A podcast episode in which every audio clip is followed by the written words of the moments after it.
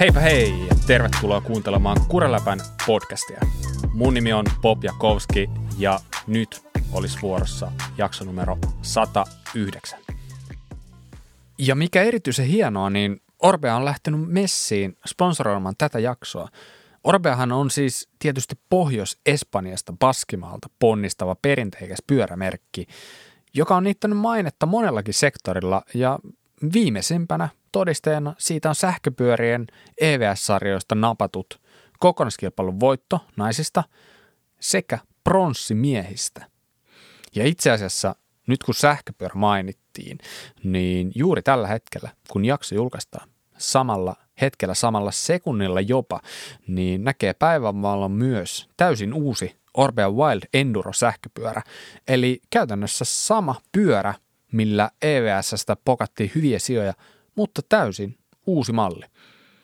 Palataan tähän ihan vähän myöhemmin, sillä nyt mulla on ilo ja kunnia ottaa mukaan Antti Kuitto, joka itse asiassa sattuu olemaan myös Orbean brändilähettiläs. Moi Antti. No niin, kiitoksia Bob ja kaikki kuulijat ja tosi makeata, että pääsin, pääsin messiin tänne. Hienoa. Hei, nyt kun toi ketsuppipullo avattiin, voisiko sanoa jopa, että aika huolella, niin muutama sana otetaan vielä Orbeasta. Ja nyt varsinkin kun sä oot siellä toisessa päässä, joka niillä ajaa paljon ja tietää aika paljon, niin mi- mitä sä sanoisit, onks, erottuuko Orbea jotenkin muista merkeistä? Minkä takia, minkä takia sä oot Orbean mies? No niin, tää, tää arvasin, että jotain tällaista kysytään. Ja kysin oikeastaan ehkä, ehkä niin kuin lähtökohtana on se, että oma, oma niin kuin ajatusmaailma pyöräilyä ja, ja, ja etenkin maastopyöräilyä kohtaan, niin kohtas, kohtas aika hyvin Orbean, Orbean Suomen maahantuojan kanssa. Ja sitten mikä mukavinta, niin se kohtasi tosi hyvin sit sen Espanjan pään kanssa. Että et, et kyllä siinä oli ihan tämmöinen niin win-win, win-win mm. tilanne kaikin puolin. Kemi, kemiat kohtas hyvin yhteen. Kyllä, ja siis itse asiassa tuosta toikin aika jännä, toi oli mulle vähän uusi juttu sinänsä, että Orbea on osuuskunta, eli käytännössä ne työntekijät, työntekijät omistaa sen firman, se ei ole ehkä niin sellainen korporaatio kuin joku ehkä isompi firma voi olla, ja oliko se silleen jopa, että viime vuoden tuloksesta 20 prossaa lähetettiin hyvän tekeväisyyteen, siinä on vähän sellainen niin kuin kiva kiva fiilis mun mielestä siinä, että se on vähän ehkä erityyppinen. Joo, kyllä se, kyllä se näin on, että en, en ihan niin hyvin ole perillä tuosta talouspuolesta, mutta että taas se, mitä on, on ollut sitten ihan tehtaan, tehtaan ihmisten kanssa yhteydessä, mm. niin siinä on, siinä on semmoinen tietynlainen semmoinen lämmin, lämmin henkinen vivahde kaikessa toiminnassa, ja se kyllä niin kuin vetoaa itseen, itseen tosi paljon, että se on semmoinen tavallaan ei pelkästään brändi, vaan ne ihmiset sen brändin takana, että tavallaan kokee, kokee olevansa tota, tota, tota, kivassa, kivassa porukassa kaikin puolin ja semmoisesta, minkä, minkä kanssa on mukava toimii. Jotain juttua mä oon kuullut siitä, että, että kun sijaitsee siellä Paskimaalla, eli vähän niin kuin pohjoisemmassa, niin siellä on sellainen voisiko sanoa sille hyvällä tavalla sellainen keski-eurooppalainen meininki, ettei ole sellainen niin kuin peri-espanjalainen lähestymistapa asioihin, vaan lopulta sellainen niin kuin aika, aika niin kuin eurooppalainen ja hyvä, hyvä niin kuin tekemisen meininki siellä niiden hommassa. Joo, joo, kyllä mä oon ihan, ihan samaa mieltä ja se mitä itse on ollut tekemisissä, niin kyllä on ollut, ollut tavallaan tosi, tosi kotosa, kotosa rento fiilis kaikin puolin, että kyllä mä allekirjoitan ton ihan, ihan täysin. No niin, no niin. No hei, mikä on sun suosikkipyörä sieltä? Ää, nyt pistit pahan. Se riippuu vuoden ajasta. Et kyllä mun varmaan su- suosikkeja on ollut tuo enduropyörä Rallon. Et se, se tavallaan herätti semmoisen maastopyöräilykipinän kipinän aika, aika kovin tuossa tota, muutama vuosi takaperin. Ja sitten sit on toi tota, syklokrossari Terra on, on sit toinen lemppari. Et jos sanotaan kaksi pyörää saisi valita, niin kyllä ne olisi Rallon ja Terra. Niin, itse asiassa tuo Rallon on ihan hyvä nosto, koska jos miettii, sä oot, sä oot niin pitkälinjan pyöräilijä tai sä, sä oot etenkin pitkälinjan pyöräilijä, niin ei tästä tarvi edes mennä sinne ihan sinne sun ura alkuvaiheelle edes, niin tuossa sanotaanko vaikka sellainen 7-8 vuotta sitten, niin Orbe oli oli sellainen vähän sellaisessa niin kuin sumussa, mutta sitten kun tuli toi Rallon ja siitä jotenkin niin kuin yhtäkkiä niin kuin pyörä lähti pyöriin ja sitten yhtäkkiä se olikin sellainen firma, joka teki aika sellaista niin kuin rohkeatakin pyörää ja tälleen, että vähän niin kuin etunojassa. Et, et silleen niin kuin mun mielestä siellä on nyt ollut hyvä pöhinä päällä ja sitten sit, kun on tullut raissiin ja tiedätkö kaikkea ja puhumattakaan siitä, mistä me tänään puhutaan tuosta uudesta, uudesta Wildista, niin siellä on hyvä tekemisen meininki ainakin just nyt. Joo, kyllä mun samaa mieltä, että tota, tota, tota, mulla on ollut paljon nyt Orpean pyöriä ja ne on uusiutunut, uusiutunut aika, aika tiheesti ja ky, kyllä on, on, on tykännyt kyllä. Ja sitten on ehkä tavallaan ollut, ollut just semmoisia niin, niin makeita juttuja, ehkä just 29 rallo, niin että se mm. tavallaan niin kuin ensimmäisellä lenkillä huomasi, että vitsi, täällä voi ajaa ihan mistä vaan, etenkin alas, mutta se mikä oli suurin yllätys, nyt pystyy ajaa ylös, ja se, se oli tavallaan semmoinen aika game changer. Voisi vois sanoa, että en, mm. en yhtään ihmettele, että on, on tavallaan tosiaan siitä, siitäkin lähtenyt aika, aika haipakkaa nousu, kiito, kiito Orpealla. Ja yhtä lailla tietysti, jos mennään tuonne XC-pyöriin, niin kyllä siellä on tosi, tosi pystyvää, pystyvää kalustoa aika tosi monenlaiseen ajoon. Kyllä, se itse asiassa ei ole kuin, mitä siitä, reilu viikko, kun uusi Oitsi julkaistiin, että sielläkin tapahtumia riittää kyllä. silläkin sektorilla. Kyllä, kyllä. Hieno. Siirrytäänpä Antti puhumaan vähän susta. Sä oot varmasti monelle tuttu mies, mutta täällä on varmasti myös jengiä, jotka ei ole kuullut Antti Kuitosta. Nyt saat ihan omin sanoin kertoa, että miten sä esittelisit itsesi, kuka on Antti Kuitto? Tota, joo, ei varmaan kaikki, kaikki tunne ja osa tuntee, tuntee sit paremminkin, eli, eli, eli, jos lähdetään tavallaan ihan, ihan jostain alku, alkuajoista liikenteeseen kronologisesti, niin varmaan ensimmäinen maastopyörä oli iskän, iskän tota, itselleen ostama maastopyörä, se on ollut 1992 tai 1993, en ihan tarkalleen muista, ja se pyörä ei, ei tota, iskälle ajoasennon puolesta sitten sopinut ja itse olin silloin tietysti aika pien, pien kaveri ja tota, se oli vähän iso se pyörä, ja, tota, mutta, mutta ajaminenhan maistui heti, heti alusta alkaen. Meitä oli muutama kaveri siinä ala-asteella, kenellä oli sitten maastopyörät ja niillä sitten paineltiin menemään ja sitä aika nopeasti itse asiassa kahden, kahden vuoden sisään sitten ostin, ostin tota osin, osin tota riparin rahoilla sitten paremman pyörän ja, ja, ja sitten alkoi vehkeet kestämään ja sitten piti ensimmäisiin kisoihin päästä, muistaakseni 94 maastokisoihin ja nehän oli aika kohellusta, kohellusta varvaskoukuilla ja sellaisilla. Ja tota, sitten käytiin kokeilemaan maantietä 95 ja sitten 96 ensimmäiset endurokisat ja tota, sitten enduro, enduro ajoinkin ajoinkin sieltä 96 vuodesta tonne 2009 nurkille ehkä, eli puhuttiin tästä Suomi Endurosta, ja tota, siinä välissä, välissä tota, muutamia maantiekisoja, ja sitten siellä 2010, 2009 hujakoilla, 2008 ehkä jopa, sitten sit alkoi niin kuin tavallaan houkuttaa noin kestävyyslajit lajit sit vähän enemmän, ja, ja, ja itse asiassa siinä nyt välissä – välissä 2000-luvun alussa ajoin muutaman vuoden alamäkeä kilpaa ja tota, käytiin itse asiassa sitten ajaa tuolla Ranskassa Megavalanssi kolmeen kertaan. Ja tota, Aha, loistavaa. Se on, se on aika legenda. Se on jo legenda, legendakisa. Se, se on, se on niinku semmoinen, mitä jokaisen maastopyöräilijän pitäisi joskus, joskus kokeilla. Aika hurj, hurjalta kuulostaa, mutta tota, otetaan haaste vasta.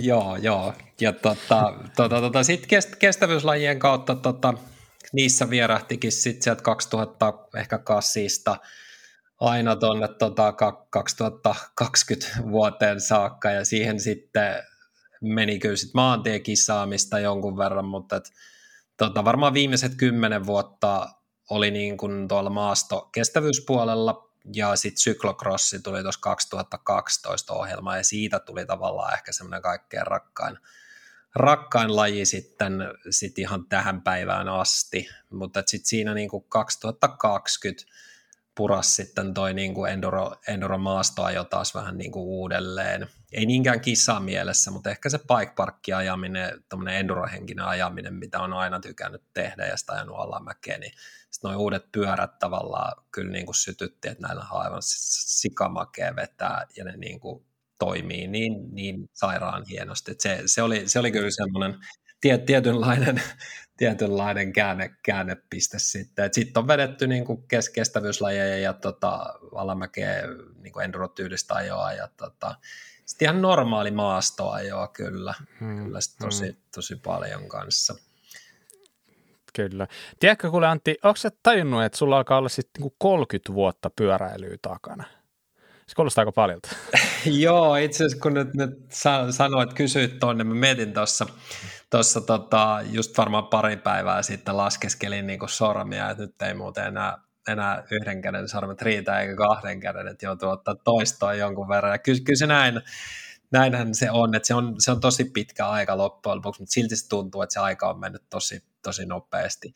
Ja se tietysti, mitä tavallaan taaksepäin, kun kelailee aikaa ja miettii näitä niin kuin vanhoja pyöriä, mitä ne on ollut, niin on, on tämä ollut niin kuin aika huikea, huikea vajaa 30 vuotta, että ei, ei sitä olisi ikinä uskonutkaan. Mutta siis käsitänkö mä oikein, että edelleen sua kiinnostaa pyöräily, et, et, ei niinku riitä vielä? Joo, kyllä se näin, näin, näinhän, se, näinhän se on. Ja sitten tavallaan ehkä, ehkä sitten tavallaan ihan toi pyöräily itsessään lajina, se hauskuus ja se niinku semmoinen ilo ja tekemisen meininki ja sitten semmoinen kaverit siinä ympärillä, sehän on se niinku juttu, juttu viime kädessä. Ja tota, tota, tota, sitten tietysti toi kilpailupuoli on semmoinen toinen niin kuin aika iso aspekti ollut itsellä, että tota, mä oon tykännyt, tykännyt siitä niin kuin kilpailemisesta. Ja oon tykännyt kyllä harjoittelemisestakin, kas kummaa, mutta tota, se on se kisaaminen ollut tosi makea juttu. Ja on varmaan niin kuin kisoja, en, en ole niin kuin laskenut, mutta että mä arvelisin, että niitä on ehkä joku kolme, neljäsataa kisaa ehkä vuosien varrella jättynä aika tosiaan monessa eri, eri lajissa, että se on, se on aika pitkä, pitkä, pitkä polku, mikä on kuljettu, mutta tavallaan se, mikä on sitten, että oon aina koittanut, että se pitää olla hauskaa.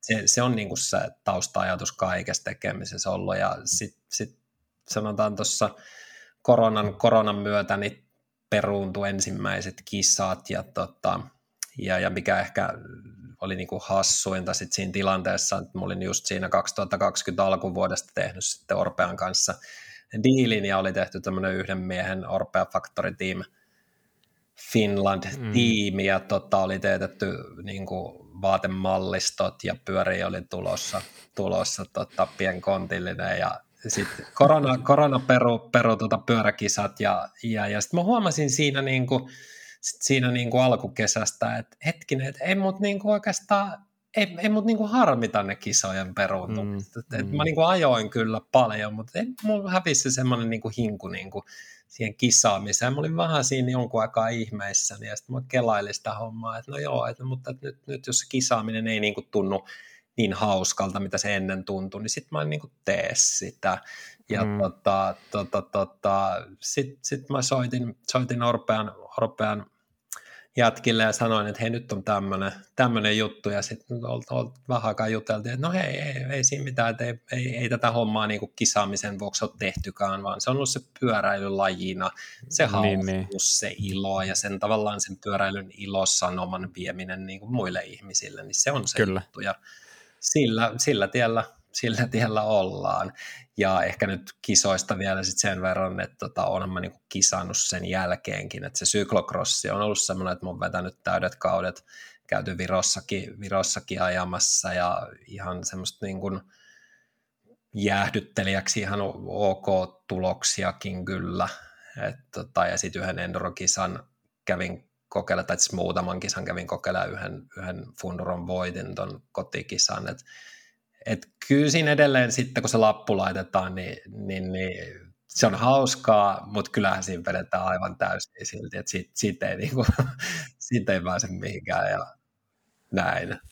Just näin. Kyllä, kyllä tota, to, to itse asiassa mua tässä vähän silleen naur, naurattaakin, kun nyt mä niin alan ymmärtää sitä, kun sä puhut siitä, että kun se kisaaminen on ollut sulle se juttu, koska mä oon nähnyt voi sanoa, että en, en varmaan ainoastaan yhden, ehkä jopa useammankin ilmoituksen, missä sä lopetat kisailun ja oota vaan, niin tota, kyllä se aina se Antti sen numerolapun löytää sitten lopulta, että mä oon ehkä tullut vähän siihen tulokseen, että ei se kisaaminen lähde susta ikinä, mutta ei se ehkä tarvi lähteäkään, että jos osaa ottaa vaan niin kuin vähän löysimmin ranteen, niin mikä siinä? Käydä eilen kisa silloin, kisan tälleen.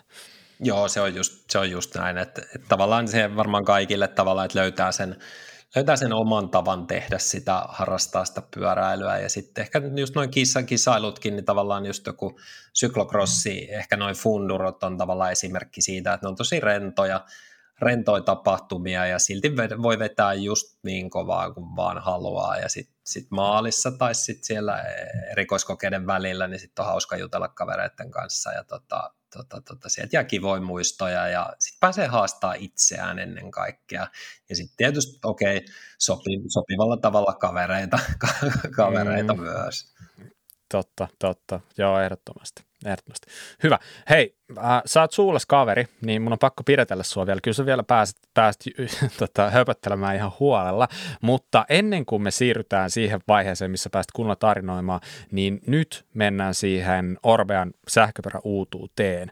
Eli Orbea Wild on nyt julkaistu uusi versio siitä. Olisiko, olisiko jopa nyt niin kuin kaiken kaikkiaan neljäs versio siitä? No joka tapauksessa, niin uudistusta on tullut nyt aika reilusti. On menty geometriassa siihen, ehkä vähän siihen niin kuin uuteen orbeamaisuuteen, mihinkä tavallaan vähän tuli viitattuakin tuossa alussa. Mä sanoisin ihan niin kuin silleen ensi katsomalta, että okei, okay, Iskari on vähän eri lailla, mutta siitä huolimatta niin mulla tulee mieleen, että tämä on sellainen niin kuin sähköistetty rallon. Niin kuin kaikki mitat ja kaikki vähän niin kuin vihjaisi siihen. Mitä sä oot mieltä, Antti? No kyllä tässä ihan, ihan selkeästi ihan sama, sama ajatus herää itselläkin, että kyllähän se on niin kuin meikän, meikän suosi, suosikkipyörä mm. vähän niin kuin steroideilla. et, et kyllä mun aika, aika kova houkutus on, että tollainen, tollainen, tollainen täytyisi saada. Mä en tiedä, ehdinkö ajaa kaikilla pyörillä, mutta tästä pitäisi kuitenkin saada. Mä ymmärrän, ymmärrän varsin hyvin ton, ton fiiliksen, mutta tosiaan pyörä on nyt pidentynyt aika reilusti, jopa itse asiassa 25 milliä taisi riitsi kasvaa siitä, mitä aikaisempi versio tosiaan oli. Kulmat on muuttunut siten, että keulakulma on loiventunut, yllätys, yllätys, se on 64 ja satulaputken kulma 77,5, sinnekin on tullut puolitoista astetta lisää jyrkkyyttä. Ja Chainstay on ehkä, ehkä jopa vähän yllättäenkin, niin pikkasen lyhyempi. Se on 448 nyt ja se on niinku selkeä juttu, että se on niinku Orbealla tavoite tehdä siitä niin lyhyt kuin mahdollista ja sillä lailla ne, niin kuin, ne määrittelee niin kuin hyvän sähköpyörän seisten pituuden sellaiseksi. Ja no ainakin jos nyt vanha, vanhoja merkkejä yhtään kattelee, niin miksei, kyllä ne varmaan tietää, tietää mitä tekevät. Mutta pyörä on siis edelleen täys 29, edessä ja takana, ei mikään mulletti. Ja sen lisäksi joustoa on 160 takana, edestä löytyy vaihtoehtona 170 tai 160. Ja jos nyt jotain sellaista erilaista tästä pyörästä miettii niin kuin valtavirtaan nähden, niin nyt on tehty silleen jopa aika rohkeakin ratkaisu ja ehkä jopa aika hyvä, niin akku ei ole enää irrotettavissa. Noissa isossa sähköpyörissä se on ollut aika vakio, että se akun pystyy vaihtaa sieltä tarvittaessa. Mutta tässä se elementti on nyt täysin eliminoitu ja sillä oli ihan selkeät perusteet, sillä ne oli tehnyt erilaisia prototyyppejä ja todenneet, että sen, että sen ison reijän rungossa, mitä se nyt aika monesti vaatii se akun paikka, niin kun se vedetään umpeen, poistetaan se mahdollisuus poistaa se akku siitä, niin siitä rungosta saadaan tosi paljon jäykempi, kestävämpi ja kevyempi. Ja kyllähän se nyt siinä se niin kuin make sense, että saatat se niin kuin oikeasti puoli metriä pitkän reijän pois sun rungosta, niin joo, kyllä se varmaan aika paljon jäykempi ja sitten myöskin kevyempi, vaikka jäykempi. Niin, niin mitä, mitä mieltä sä Antti tosta? Vaivaako sua se, että se akku ei ole vaihdettavissa, vaan vai näetkö että plussat, plussat on ehdottomasti tässä niin kuin, äh, isommassa roolissa kuin miinukset? No joo, itse asiassa ihan, ihan mielenkiintoinen, mielenkiintoinen pointti toi, että tietysti tota, ehkä jos vertaisi niin kuin ihan peräperään, niin kuin isolla reijällä ilman, ilman reikää uutta runkoa, niin siinä varmaan mm. tietysti pienen, pienen niin kuin iso, iso, etenkin isokokoinen vahva kuski varmasti huomaisi huomais sen, ja sitten jos mennään tavallaan sinne, missä toi on omimmillaan jonnekin EVS, niin sitähän se on tietenkin päivän selvää, että se lisäjäykkyys on, on tärkeä. Et ehkä mietin tavallaan sitä vaihto, vaihtoakkua, niin toihan nyt vähän vaikuttaa, että tulee trendiksi toi kiinteä, kiinteä akku, minkä saa vaan moottorin irrottamalla pois, ja siinähän nyt on tietysti noin perusteet, että se on kevyempi, jäykempi, mikään ei helise ja rämise, ja akku pysyy varmasti ehjänä. Mm.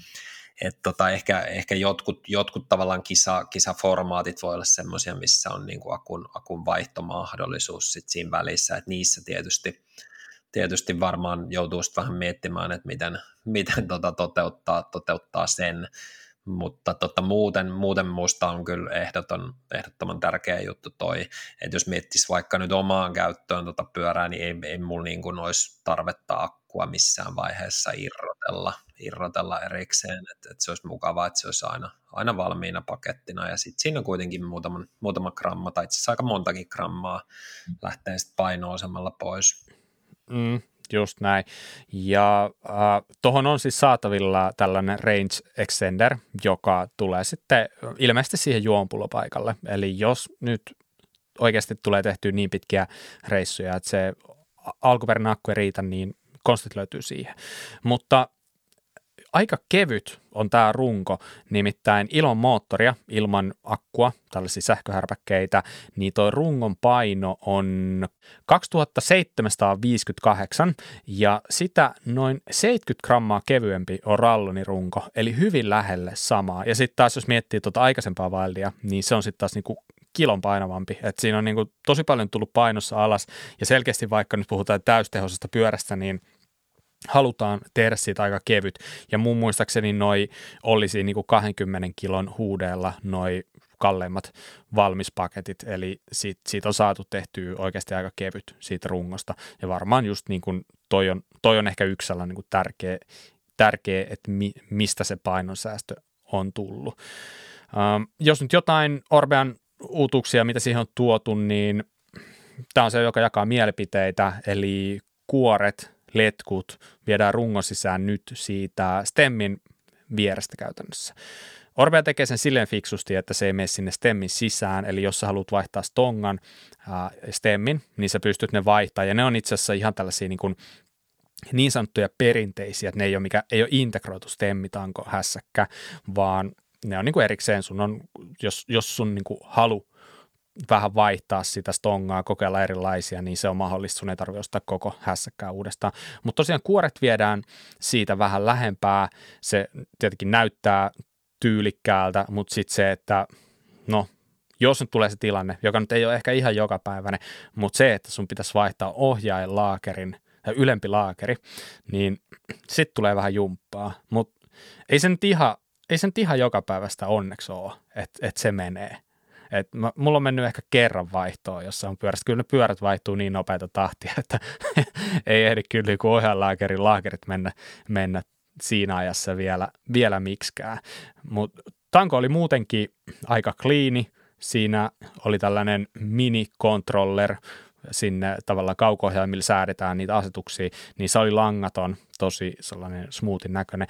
Ja no totta kai, unohtui jo mainita aikaisemmin, eli tuossa on edelleen Boschin moottori, eli siinä on tuo CX Performance Line moottori, ja sitten itse asiassa siitä Wildin MLTD-versiosta löytyy se race, race-versio siitä, joka on sitten 200 grammaa kevyempi, ja siinä on vähän enemmän boostia, ja no muutenkin se on aika sellainen kisakireä asetus, mitä siinä, mutta tosiaan moottori edelleen Bossi, vaikka Raississa onkin taas sitten Simanon toi EP8, eli niin, niin no, aika tavalla hassu, että kahden eri firman moottoreita löytyy samalta merkiltä, mutta toisaalta jos, jos ne näkee, että näin se on paras, niin miksei, miksei.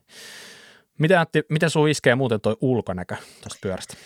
No tota, tota, tota vielä oikeastaan tuosta nostan tuosta la, laakerihommasta, että mäkin lueskelin, lueskelin tarkkaan, tarkkaan tota julkaisumateriaalit ja siellä on laitettu tota ruostumattomasta teräksestä ylempi ohjainlaakeri. Siellä on vähän, vähän mietitty sitä, että no jos jos sinne nyt jotain kökköä eksyy jostain, niin se, se ei niin todennäköisesti tuu se laakerin, laakerin vaihto, vaihto eteen.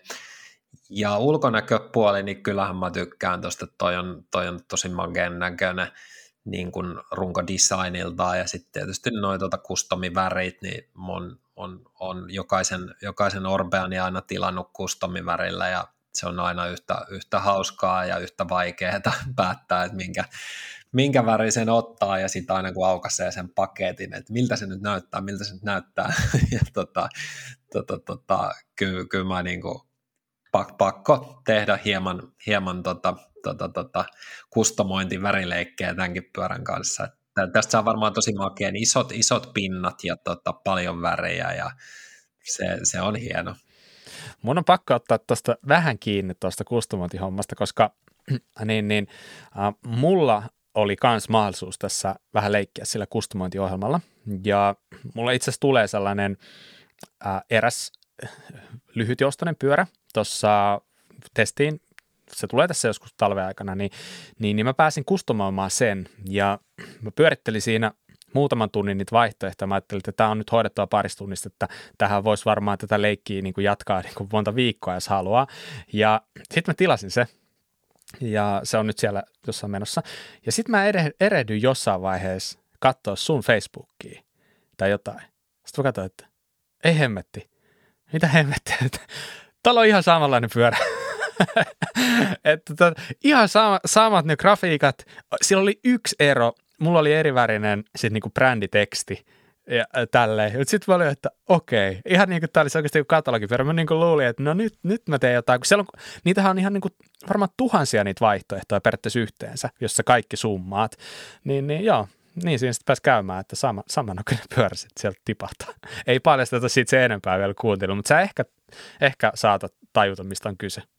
Joo, tämä on, tota, tää on, tää on hauska, hauska tilanne, että mulla on tuossa kanssa tota, yksi XC-pyörä ja tota, menin nyt tuossa, olikohan nyt viikko sitten porukkalenkille tuohon Espoon keskuspuistoon ja mä en, en ole siis nähnyt tuolla värityksellä pyörää ikinä missään, en edes netissä. Mm. Instagramissa ja tota, tota, tota, menin sinne porukalenkin lähtöpaikalle, sitten meitä oli varmaan siinä 20-15 henkeä ja sitten mä katsoin siihen viereen kurvas kaveri ja sitten mä katsoin, että hei, sulla on samanlainen pyörä, mitä mulla siis aivan prikulleen sama, sama väritys. Sitten sanoin, että joo, hyvät värit valittu. joo, on. on että tota, ei, ei, ne, ei ne sitten ihan, ihan niin, niin uniikkeja, uniikkeja ole.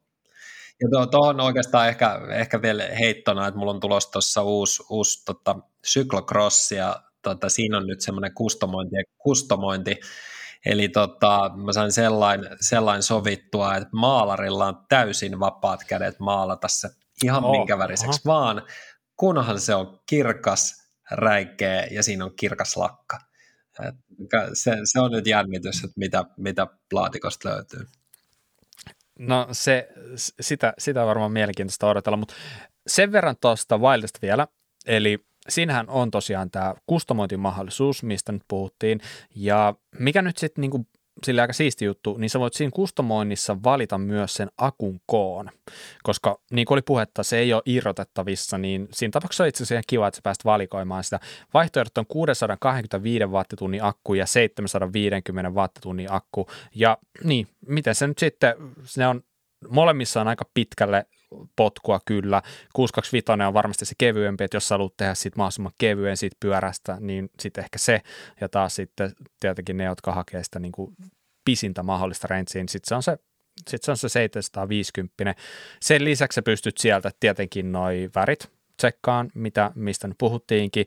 Sä pystyt jousitusta valikoimaan just sellaisen, kun haluat stemmit, stongat, putkiosat, kiekkojen värit, kaikki tällaista. Eli se on, se on tosi makea juttu ja sehän ei varsinaisesti niin kuin tuo mitään lisähintaa sille pyörälle.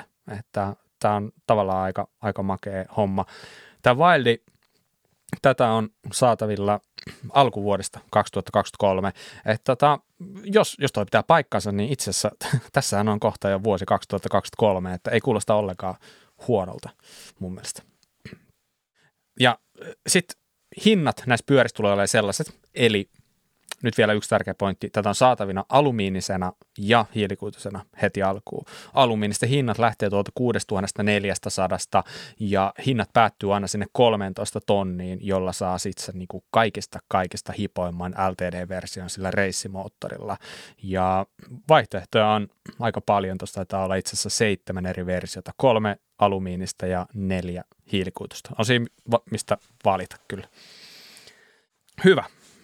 Onko sulle vielä, vielä jotain sanottavaa vaillista? Joo, aika tota, musta must tavallaan kiva, kiva toi laaja mallisto, eli tavallaan sähköpyöriä usein, usein ihmiset päivittelee, että maksaa, maksaa tosi paljon ja muuta, ja sitten jos on muitakin, muitakin fillareita jo ennestään, ennestään tota, ajossa, niin sitten ei välttämättä se 13 tonnia ei ole aina, aina tota, se ainut vaihtoehto, vaan nyt tässä on ihan niin kuin itsekin katsoin speksejä läpi, niin sieltä löytyy ihan koht, hyvinkin kohtuuhintaisena hyvillä, hyvillä spekseillä, ja sitten tota, noin myö, myö-mallitkaan ei, ei ole kalliita, ja pystyy vähän tekemään kuitenkin sit kustomointia mieleisekseen. Ei, ei tarvitse niin ottaa heti sitä top of the line mallia. Sellainen uusi julkaisu tuli meille ja tämä oli makea juttu, mutta nyt, nyt me siirrytään eteenpäin. Nyt me päästään sinne Antti sinne sun varsinaiseen juttuun, se minkä takia sut tänne oikeastaan pyydettiinkin. Eli vaikka tämä speksaaminen, uusien pyörien ja osien hiplailujen hankkiminen, ne on, ne on sairaan siistiä hommaa, pakko myöntää, ne on yksi niin kuin suola tässä jutussa, niin totuus taitaa valitettavasti olla se, että määränsä kovempaa se pyörä ei kulje, vaikka kuinka speksaisi ja speksaisi ja speksaisi ja laittaisi rahaa siihen. Ja kyllä mä luulen, että kaikkihan meistä haluaisi ajaa kovempaa. Siitä ei ole varmaan epäilystäkään. Ja yllätys, yllätys, ratkaisu siihen ongelmaan taitaakin itsessä olla se treenaaminen, eli harjoittelu. Iso osa varmaan meistä, minä ja moni kuuntelija, on sellaisia, jotka käy lenkillä jokseenkin no, säännöllisen epäsäännöllisesti, mutta varmaan aika harvalla on kuitenkaan sellaista suurempaa ajatusta siinä tekemisessään. Ja tosiaan Antti, se on se syy, miksi sä oot täällä. Sä tuut, tuut, sä tuut auttaa meidät kaikki, kaikki paremmiksi pyöräilijäksi, tai ainakin, ainakin niin, niin mä toivon ja luulen.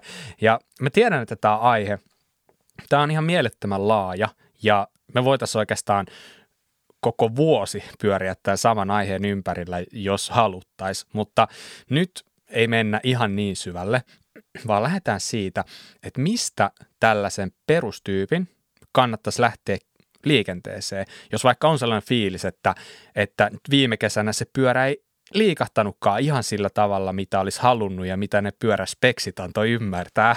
Vaikka tosiaan kaikki rahat tulikin, tulikin kamppeisiin laitettu, niin silti jäi sellainen olo, että ei tämä nyt ihan mennyt putkeen. Niin okei, okay, no hei, kesä on nyt takana ja voi sanoa melkein, että syksykin on takana.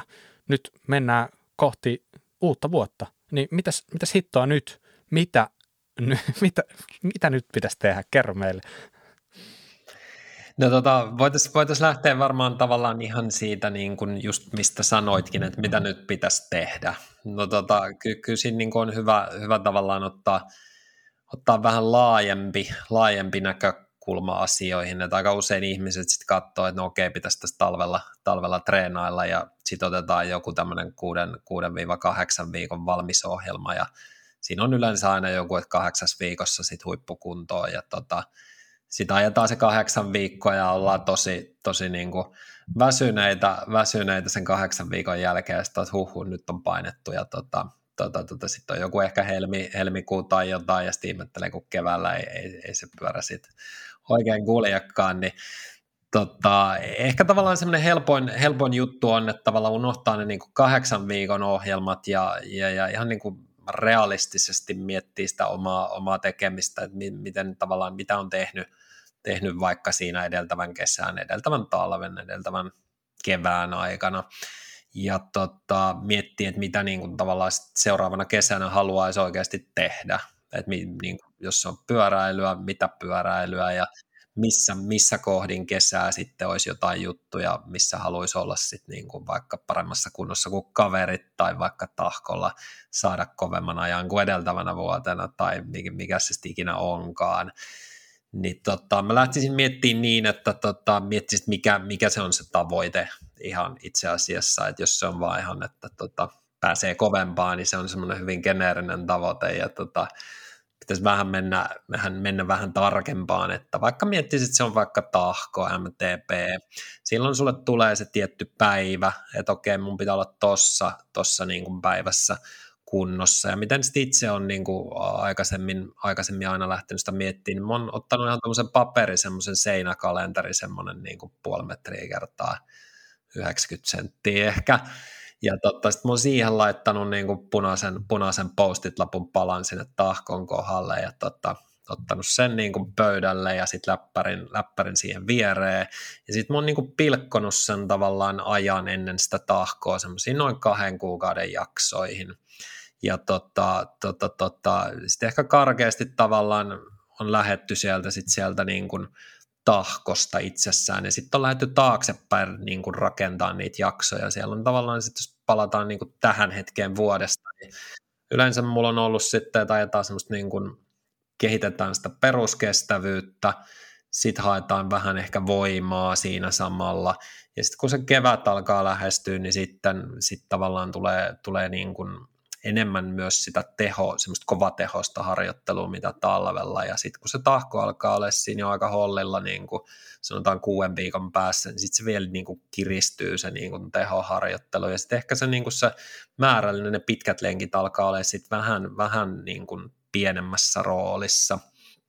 Eli se on ehkä se, niin kuin se perinteinen, perinteinen semmoinen pyöräilijän, niin kuin, pitäisikö sanoa vuosikello, hyvin, hyvin semmoinen perinteinen, mutta tota, tota, siinä sitten tietysti, jos haluaa sitä hienommin lähteä, lähteä niin kuin suunnittelemaan, niin sitten täytyy tietysti tehdä kuntotestiä ja, ja ruveta sitten jakamaan tavallaan sitä kahden kuukauden jaksoja sitten niin kuin viikkotasolle ja sitten se viikkotaso vielä päivätasolle ja tota, tämän, tämän tyyppisiä juttuja. Tietysti kuntotestin pohjalta sitten tulee nämä omat, niin kuin, omat vahvuudet ja, ja, ja yhtä lailla sitten heikkoudet ja ne heikkoudethan se yleensä on sitten siihen omaan tavoitteeseen nähden ne, mitä, mitä niin kuin pitäisi, pitäisi kehittää. Et useinhan tavallaan sitten menee niin, että tehdään sitä, missä ollaan niin kuin kaikkein parhaita, että jos on niin kuin joku tekninen, tekninen niin kuin ajaminen, niin sitähän tosi mielellään tekee, kun se maistuu, maistuu hyvältä, mutta sitten jos se on se vaikka se fys- fysiikan niin kuin viilaaminen, ja jos se tarkoittaa, että pitäisi vähän lähteä ajamaan maantielle vaikka neljä tuntia, neljä tuntia hissukseen, niin sitten se on vähän, no ei nyt oikein oikein tänään, että ehkä, ehkä jos lähdetään enemmän tuohon bike parkkiin vähän rappailemaan, niin tota, näin, näin, näin varmaan tälleen niin kuin hyvin, hyvin ylätasolla.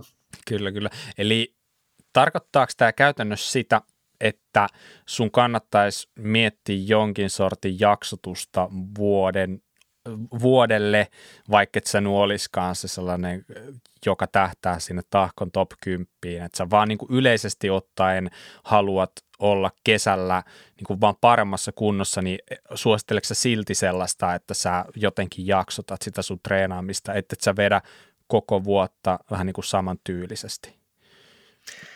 Joo, kyllä, kyllä. Tämä oli hyvä, hyvä nosto kyllä ja tota, ihan ehdottomasti just noin, että vaikka ajateltaisiin, että sitä aikaakin olisi sit niinku rajallisemmin käytössä. Kaikilla on yleensä vähän rajallisesti sitä aikaa käytössä, että harva meistä on ammattipyöräilijä ja tota, tota, tota, se aika, mitä on käytössä, niin sitten sanotaan, että jos, jos tavallaan samaa juttua toistaa vaikka kahdeksan viikkoa, niin sitten siinä valitettavasti se kehitys vähän niin kuin tössää, se elimistö tottuu siihen tiettyyn tekemiseen ja sitten jos sitä tavallaan tästä nyt sinne tahkoon asti teet, niin se, se kehitys ei ole ihan, ihan lineaarinen sinne tahkoon asti. Et kyllä se kannattaa, kannattaa tehdä niin, että se on ensinnäkin tietysti mielekkäämpää, välttää, välttää tota rasitusvammoja ja sitten on monella ihmisellä myös se, että se, se niinku on, on mielekkäämpää se tekeminen, että se, se teet semmoista samalla kaavalla, samalla temmolla, teholla, niin kuin tota, kuukaudesta toiseen, niin kyllä se niin kuin käy myös he, henkisesti, henkisesti raskaaksi hommasta. Ilma, ilman, muuta,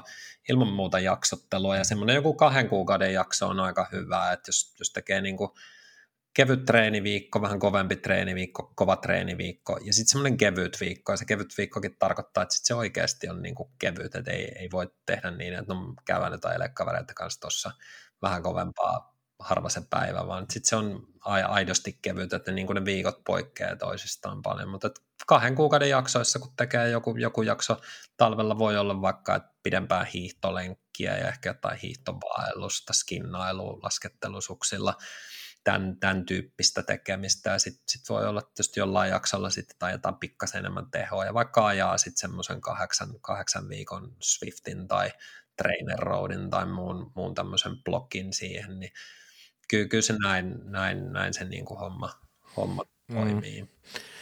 Mites tota, jos nyt taas ajatellaan sitä, tätä hetkeä, kun nyt ollaan niin sanotusti lähtökuopissa, sanotaanko, että vaikka että kuvitellaan se tilanne, että nyt mä oon ajanut koko syksyn ja ehkä, ehkä nyt, nyt ollaan just vähän siis niin kuin hetkessä, että on, olisi ehkä hyvä ottaa hetki lepoa, pitää tällainen niin sanottu off-season. Hei, mikä se off-season muuten on ja pidäksä sellaista, miksi joku pitää ja minkä takia se kannattaisi, tai ylipäätään minkä takia se on? Joo, tämä on, on hyvä kysymys ja mulla on paljon, paljon kavereita, ketkä ei, ei niin kuin pidä, ne pelkää, että kunto laskee ja tota, tota, tota, kaverit menee kovempaa ja, ja, ja osalle se sitten on taas tosi tärkeä. Ja kyllä mä oon niin kuin erityisesti tuossa niin hyvin, hyvin niin kuin aktiivi, aktiivivuosina, niin se on ollut mulle aina tosi tärkeä.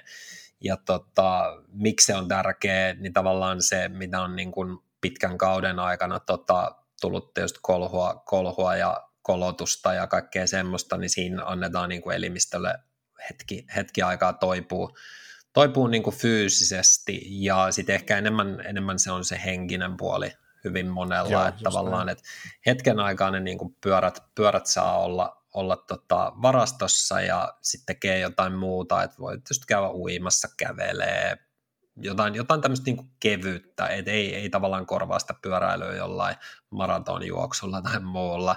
Ja kyllä mulla on, jos miettii niin kuin, niin kuin tota, kymmenen vuotta taaksepäin, niin kyllähän se olisi semmoinen, että tota, hei, että nyt, nyt tehdään muuten makkaraperunoita. Ja, ja, ja se oli myös, myös semmoista niin kuin sen tyylistä, ja sitten oli, että nyt voisi katsoa telkkarista sitä ja tätä, ja nyt, nyt vaan tänään teen muuta kuin on sohvalla. Että et, tota, se, semmoista on ollut, ja sitten taas toisaalta nyt, nyt kun ei ollut niin tavoitteellista kilpailemista, niin sitten sit se on ollut enemmän semmoista, että tota, viimeiset syklokrossit kun on ajettu, niin sitten on ottanut, ottanut muutaman viikon sellainen niin kuin huilia, että no nyt, nyt ei kosketa syklokrossiin, ja voi käydä kavereiden kanssa ehkä ajaa vähän jotain niin kuin normimaastoa ja tämmöistä niin kuin fiilistelyä, fiilistelyä ja sitten ehkä ottelee vähän, että tota, pahimmat, pahimmat niin kuin syys, sadekelit menee ohi ja sitten sit on vähän niin kuin pakkasta ja ehkä lunta, lunta maassa.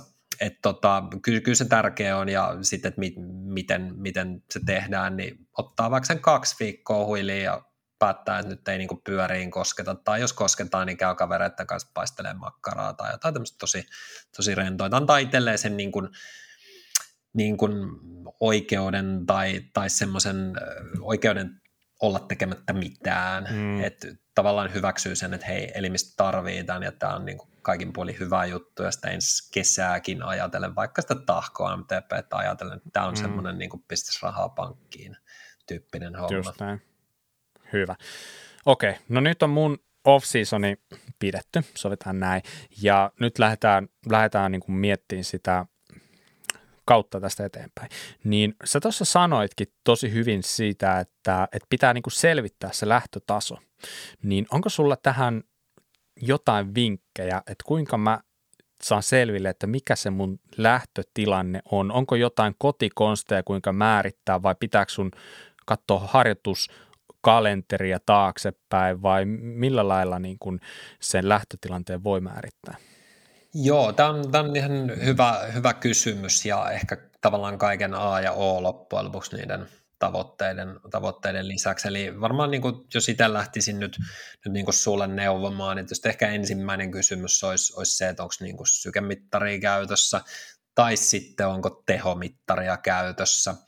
Ja tota, jos niin kuin löytyy mittareita, niin sitten tietysti homma, homma tietysti helpottuu jonkun verran, mutta tavallaan sitten kun tämä laji ei kuitenkaan niin kuin ole mittaamista, vaan tavallaan, että sitten jos on jotain vaikka kisajuttuja tai on jotain omia pyörä, pyörä tämmöisiä niin kuin pidempiin maastoon, esimerkiksi jotain kansallispuistoajoja ja tuntuu, että no vitsi, kun ei oikein sen 60 kilsan, 60 kilsan jälkeen sitten jaksa ajaa tai viiden tunnin jälkeen tai muuta, niin siinähän tavallaan tulee sitten jo että se tavallaan, että hei, että mulla on itse asiassa se niin kuin heikko kohta tossa, että kun mennään sen viiden tunnin yli, niin sitten vaan niin kuin tulee seinä eteen. Se voisi olla semmoinen, missä tavallaan näkee, että okei, se oma heikkous on siinä.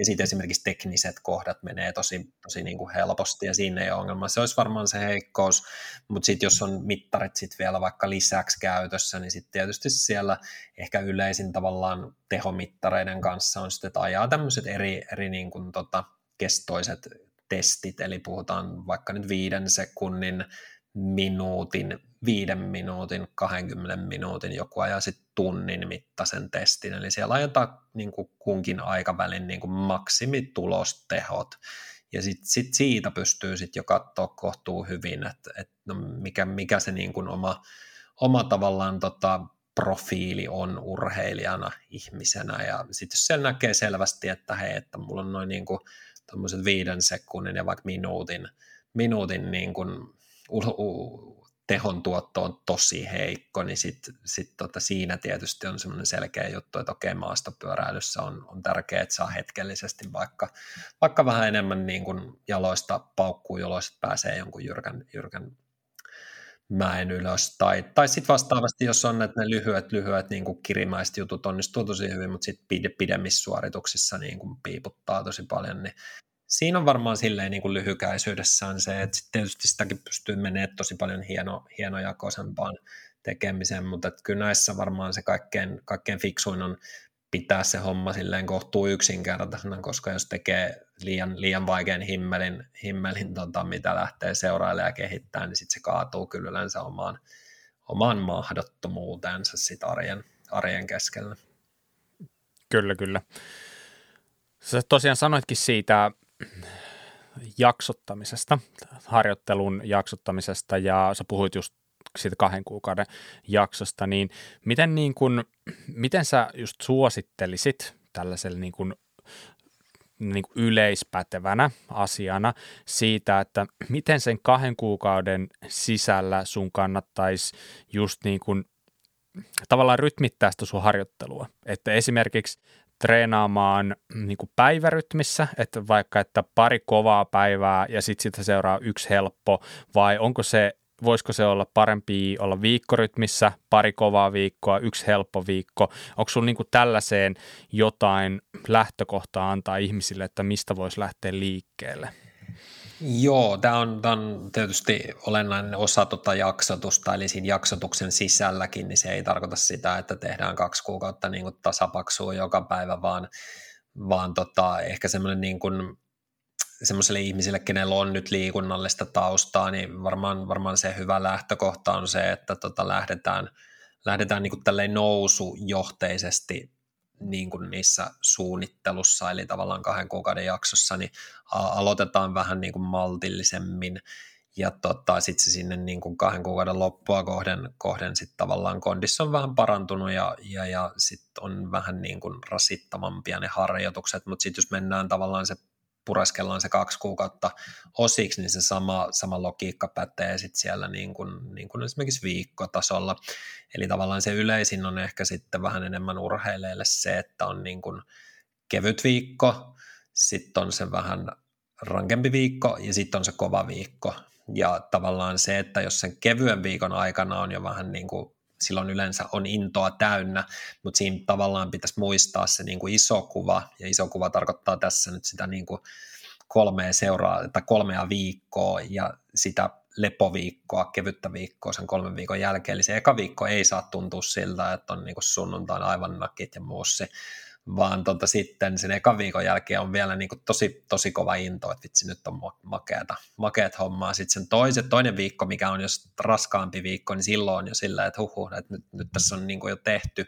Ja sitten se kolmas viikko on sitten semmoinen, niin kuin, että se kun alkaa olla loppupuolella, niin sitten alkaa olla, että huhu, nyt, nyt, nyt, se, nyt se lepoviikko, kiitos. Ja sitten tavallaan, tavallaan tota, tota, tota, se kunto oikeasti, oikeasti kyllä sit siinä nousee, mutta siinä on olennaista sitten, että kun tulee se niin kuin kevyt viikko, joku puhuu lepoviikko, kevyt viikko, palauttava viikko, että silloin tavallaan annetaan sen elimistön sitten oikeasti kyllä levätäkin, että muuten tavallaan ne kahden kuukauden jaksot, jaksot ei kyllä sit onnistu, yleensä päättyy sit siihen, että tulee sitten flunssaan tai, tai, tai sitten tulee polvikipu ehkä pyöräilijälle se kaikkein yleisin, tämän, tämän tyyppisiä niin kuin vaivoja, että sitten vedetään vaan niin kuin, niin kuin yli. Että tota, ton, ton tyyppinen niin kuin jaksotus on, on hyvä. Ja sitten jos on vähemmän urheilua, ei ole semmoista niin urheilutaustaa, niin sitten monet tekee niin, että on niin kuin kevyt viikko, raskas viikko ja sitten on palauttava viikko. Eli mennään sitten sit niin kuin vähän, vähän iisimmällä rytmillä. Kyllä. Mä jatkan näillä hölmöillä kysymyksillä, mutta tota, mä haluan, haluan tehdä sellaisia selkeitä ja vähän niin kuin rautalangasta vääntäen, niin, niin jos kuvitellaan, että niin kuin sä tuossa taisit jo mainitakin vähän, että talvi on sellaista aikaa, milloin PK on varmaan tietyllä lailla ainakin isossa roolissa pyöräilijälle, niin mitä talvella sen pyöräilijän viikkoon olisi hyvä kuulua, niin kuin muutama tällainen esimerkkiharjoitus sun mielestä, niin mä oletan, että esimerkiksi sun talvitreeni ei ole kuitenkaan sitä maanantaista sunnuntaihin pelkkää pk vaan siellä on varmaan jotain muutakin, niin mitä, mitä niin kuin, jos vaikka sanoisi kaksi, kolme sellaista avaintreeniä talvella viik- mitä viikkoon voisi koittaa mahduttaa, niin mitä sä silloin suosittelisit? No tota, sanotaan, että jos ottaisi, ei, ei ole just olemassa semmoista keskivertoviikkoa, mutta että jos mentäisiin semmoiseen, että olisi PK, PK-viikko, eli peruskestävyyttä niin kuin parannettaisiin semmoinen viikko ja olisi semmoinen keskiraskas viikko, niin kyllä se varmaan, varmaan niin kuin valtaosalla ihmisistä on niin, että viikonloppuna on sitten vähän enemmän, enemmän aikaa käytössä, käytössä sit siihen niin kuin urheilun, urheilun pariin, niin se on varmaan sitten se viikonloppu, milloin tavallaan koittaisi ainakin jompana kumpana päivänä ajaa sitten jonkun semmoisen selkeästi niin kuin pidemmän lenkin, ja siinä sitten tavallaan se painotus olisi siinä, että se on tosiaan niin kuin rauhallista vauhtia se lenkki, eli tota, se on varmaan, varmaan semmoinen niin kuin talven, talveksi semmoinen perusharjoitus, että riippuu tietenkin niin kuin taustasta, mutta lähtisin nyt semmoista, että kahta puolta tuntia siitä ylöspäin, ja sitten sit jos on, on kova urheilutausta, niin mennään sinne niin kuin kuuteen, kuuteen tuntiinkin, mutta se sitten, että jos mennään sinne kymmeneen tuntiin, niin okei, jos, jos sulla on tavoitteena tietysti niin kuin tahkon 24 tunnin kisat, niin sitten se varmaan on hyödyllinen harjoitus, mutta siinäkin kannattaa pitää niin kuin järki, järki kädessä. Tuommoinen niin tosi rauhallinen pitkä PK ja sitten ehkä niin kuin kerta viikkoon semmoinen joku vähän napakampi harjoitus, että tota, jos tavallaan ne kaikki niin kuin vauhti, vauhtiominaisuudet, teho-ominaisuudet tavallaan hukataan, unohdetaan kokonaan talven aikana, niin kyllä niissä on sitten jonkunmoinen esiin kaivaminen taas sit siinä tota, tota, tota kevään tullen. Ja sitten, sitten ihan toisesta ääripäästä on sitten semmoinen niin palauttava harjoitus, että tota, niitä tavallaan monet vähän niin kuin pitää ihan turhana, mutta että kyllä mulla on semmoinen yleinen palauttava harjoitus, se voi olla niin kuin 20 minuuttia, semmoinen tosi, tosi kevyt, kevyt ja usein teen sen sisällä sitten niin kuin treenerin päällä ja, ja, ja sellainen, että siinä tulee pikkasen niin kuin lämmin, että elimistössä lähtee niin kuin kuona-aineet ja, ja, ja aineenvaihdunta liikkeelle, mutta se on tosi kevyt ja se ei ole millään lailla niin kuin kuormittava. Ja se on semmoinen, niin kuin, että sen jälkeen sitten suihku hyvät, hyvä, hyvä ruokailu ja tavallaan siinä tavallaan vähän niin kuin ladataan, huol, huoletaan elimistöä, ladataan, ladataan akkuja tavallaan sit seuraavaa suoritusta varten. Et noin kolme varmaan, että hyvin, hyvin niin kuin erityyppisiä, erityyppisiä harjoituksia. Kyllä. Miten, miten sä näet sellaisen niin kuin voimaharjoittelun roolin vaikka talvella pyöräilijälle? No tämä on, tämä on varmaan sitten enemmän ehkä siihen, että tota, mitkä on ne niin kuin omat, omat lähtökohdat, mitkä on ne niin kuin vahvuudet. Että et tavallaan tietysti, jos jotenkin maastopyöräilystä puhutaan, niin toi niin kuin keskivartalo – ei, ei tietysti tarvi, olla mikään niin kuin kehonrakentaja, mutta sulla täytyy olla siellä sitä niin kuin pitoa aika, aika paljon kuitenkin, että tota, olisi sitten niin enduroa tai normaali maastoajoa tai ihan teknistä niin kuin räppäilyä keskuspuistossa kavereiden kanssa, niin se pitää olla kyllä ihan, ihan niin kuin hyvässä tikissä. et tota, mu- muuten tavallaan tulee sit selkäongelmia ja ei pysty pitämään sitä ajoasentoa niin kuin hyvänä sen, sen niin kuin suorituksen lenkin ajan. Et, et, et sen, sen tyyppistä tietysti pidän kyllä niin kuin fiksuna, mutta tunnustan, että itse on aika surkea, surkeasta tekemään.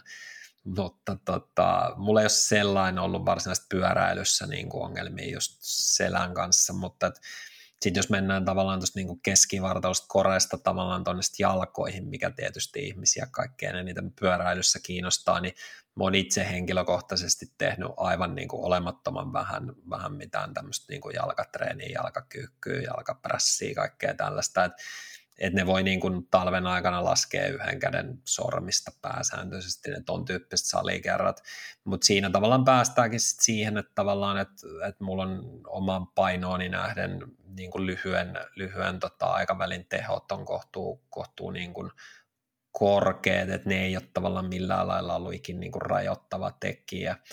Et tota, si, siinä mielessä tavallaan ei ollut ehkä semmoista niin kuin akuuttia tarvetta, mutta sitten taas toisaalta, että jos niin kuin huomaa tavallaan, että kaverit lähtee kireissä vähän niin kuin ärhäkämmiä ja on, on tavallaan semmoinen fiilis, että vähän pitäisi niin kuin olla enemmän paukkuja, niin Toki kaikki on fysiologialtaan vähän erilaisia, että jollain on tämmöisiä nopeita lihassoluja tosi paljon ja silloin tämmöinen nopea suorituslyhyt on tosi luontava.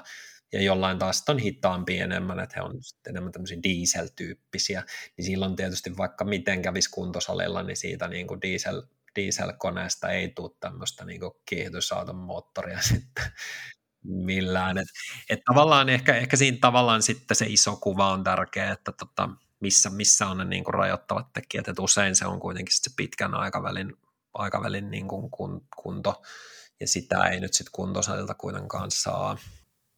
Kyllä. Joo, just näin. Ja he, nyt kun sä aika hyvin kerrot meille ne sellaiset äh, avainharjoitukset talvikaudella, niin pystytkö sä niihin peilaten heittämään samanlaiset vaikka tuollaiset tärkeimmät treenit, niin kuin, että miten se muuttuu tilanne keväällä tai miten kesällä, niin muuttuuko ne kolme avainharjoitusta ja jos muuttuu, niin minkälaiseksi se muuttuu? Joo, tämä on itse asiassa tavallaan, tätä on moni niin kun kysynyt, on kysytty, että voisiko valmentaa ja muuta, ja sitten oon vähän miettinyt, että vitsi, että noin niin omat, omat jutut ehkä, että miten itse on, itse on tehnyt, niin ne ei välttämättä ole ihan kaikille, kaikille kaikilta osin sopivia, että ehkä tavallaan oma, omassa niin kuin, aktiivi, aktiivikilpailemisessa se on melkein mennyt niin, että tavallaan ähm, viimeisin vuosina niin kausi on itse asiassa kilpailukausi on loppunut tammikuussa syklokrossissa. Oh, ja tota, sitten ensimmäiset kisat on ollut tota, yleensä eläintarhan Piantsikapin maastokisa siinä niin kuin huhtikuun lopussa tai toukokuun alussa. Eli puhutaan niin kuin aika, aika lyhyestä ajanjaksosta, missä tavallaan pitäisi sitten niin kuin jollain tavalla pyrkii niin kuin heikkouksia kehittää, pitää off-seasonit ja, ja, ja niin edespäin. Et, et kyllä mulla on ollut sitten, sitten se, että kun, kun tavallaan se talvi, talvi on niin kuin alkaa olla paketissa ja kevät lähestyy, niin aika usein käynyt sitten etelässä muutaman, muutaman pari-kolme viikkoa ajaa maantiepyörällä ja silloin ajettu niin kuin paljon, eli määrällisesti pitkiä lenkkejä ja sitten on ajettu kyllä sit tosi paljon myös niin kuin tehoja, eli käytännössä on ajettu kovaa, ei, ei tavallaan niin, että on ajettu aamusta iltaan kovaa, vaan että on ajettu semmoista niin kuin kohtuullista niin kuin PK-vauhtia, ja sitten on ajettu sinne niin kuin väliin aina sitten niitä tehoja, ja jonain päivinä on sitä ajettu pelkästään niin kuin tehotreeniä, eli tavallaan siellä talvella niin kuin rakennetaan sitä niin sanotusti pohjaa, ja sitten siinä kun se kevät tulee, niin sitten otetaan, otetaan niin kuin tehotreenejä enemmän. Ja mitä se niin kuin ihan käytännössä tarkoittaa, niin tota, tota, tota, kevään tullen, niin sanotaan, että itsellä on ollut se perustreeni, on ollut tämmöinen niin 20 minuutin tehotreeni. Eli ajetaan kaksi kertaa 20 minuuttia kovaa. Ei, ei niin kuin yleensä missään nimessä aivan täysiä, mutta kovaa. Ja se kovaa tarkoittaa siltä, että se ei nyt aina niin kuin ole enää niin, niin kuin herkullisen tuntusta. Mutta siinä haetaan sit sitä niin kuin vauhtia, vauhtia siihen niin kuin jalkoihin ja hukkoon. Ja tota, tota, tota, se, on, se on ollut varmaan se keväällä sitten se niin kuin, tavallaan perus, peruskaura, mitä on, mitä on niin kuin jauhettu, jauhettu paljon. Mm. Kyllä. Hei, vielä mä haluan kysyä yhden jutun tuosta niin talvi, talviharjoittelusta, niin mitäs jos äh, se pyöräily ei maistukaan talvella? Tai se on ihan ymmärrettävää, että pyöräilyhän mielletään niin kesälajiksi ja talvella sinänsä on paljon parempi ehkä hiihtää tai juosta tai mitä kaikkea, siitä nyt niin kuin laskettelusta lähtien, niin mitä sä oot siitä mieltä, että miten tällaiset korvaavat tai jopa täydentävät lajit, niin onko se ihan ok tehdä sitä niillä vai suosittelisitko sä pyöräilemään ympäri vuoden?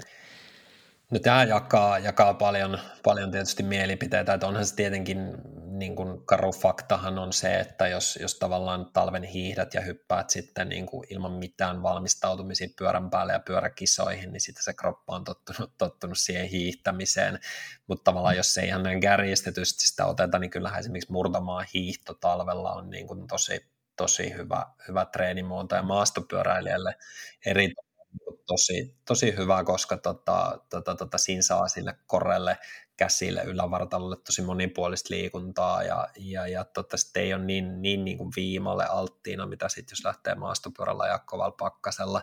Et kyllä, kyllä olen ehdottomasti sillä, sillä kannalla, että kannattaa tehdä muuta kuin ajaa pelkästään pyörällä. Et hiihto on ollut semmoinen, että joinain vuosina on hiihtänyt hiihtänyt niin kuin, kun lumet tullut, niin parikymmentä tuntia heti eka, eka viikkoa ja tota, tota, tota, ja, ja nyt sitten ehkä tässä muutaman viime vuotena sitten toi laskettelu on semmoinen, minkä otin sitten uutena, uutena lajina, lajina tota, tota, tota, aika is, isostikin tekemiseen mukaan. Ja tota, sit mun tuossa kattelin pikkasen harjoitustunteja niin kuin vuosien, vuosien varrella vertailin, niin ei ne itse asiassa olekaan, kun laskettelu otetaan mukaan, niin ei ne ole juurikaan tippunut. Se oli yllätys, että siellä on mäessä ja ylämäessä myös suksien kanssa on mennyt itse asiassa aika kauan, kauan aikaa. Että tota, et kyllä mä monipuolisen tekemisen kannalla, koska tota, silloin se pysyy se liikunta tavallaan hauskana, mielekkäänä ja, ja, ja sitten ehkä talvella tavallaan ne parhaat kelit, sit kun tietää, että hei nyt on makeat polut ja nyt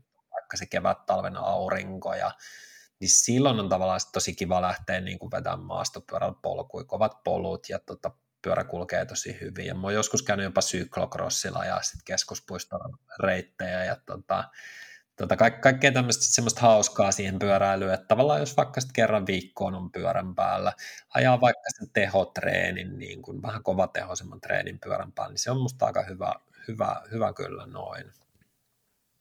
Kyllä, kyllä. No hei, treenaamisen tietenkin vastakohtana on tämä lepo eli palautuminen. Eikö sitä, kun mekin jengi aina sanoo, että kuntohan nousee levossa, niin miten sä itse, kuinka korkealle sä itse nostat tämän palautumisen ja onko sulla siihen antaa jotain niin kuin tipsejä jengille?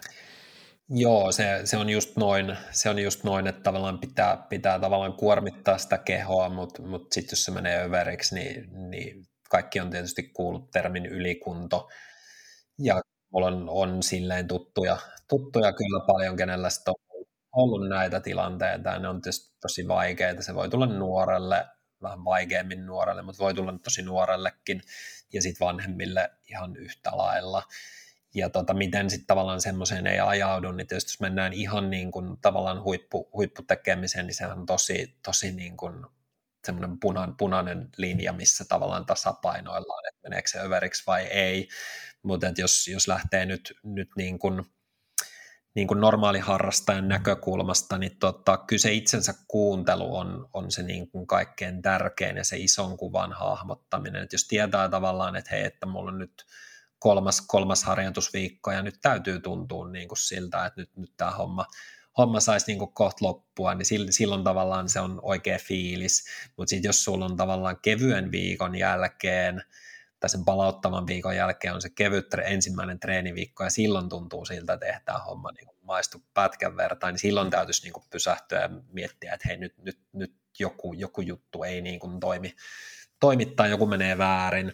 Että se itsensä kuuntelu ja sitten tietysti nykyisin on aika paljon, paljon apuvälineitä, että, että tosi monella on jonkunlainen jonkunlainen urheilukello kädessä, mikä antaa sitten jonkunlaista suositusta. Siellä voi olla tämmöistä sykevälivaihtelun mittausta ja tota, sitten tietysti on nämä Strava, Training Peaks, tämän tyyppiset ohjelmat, millä sit pystyy, pystyy seuraamaan. Ja tota, ehkä tässä semmoinen tuosta jokunen, jokunen vuosi takaperin, ehkä kymmenen vuotta sitten, niin itse, itse tavallaan yhten talvena tota, olin varmaan seitsemän kertaa flunssassa ja tota, tota, tota, sit rupesin, rupesin silloin Training Peaksia vähän tarkemmin tutkimaan. Mä olin aikaisemmin seurannut siinä vaan, että no missä se kunto menee.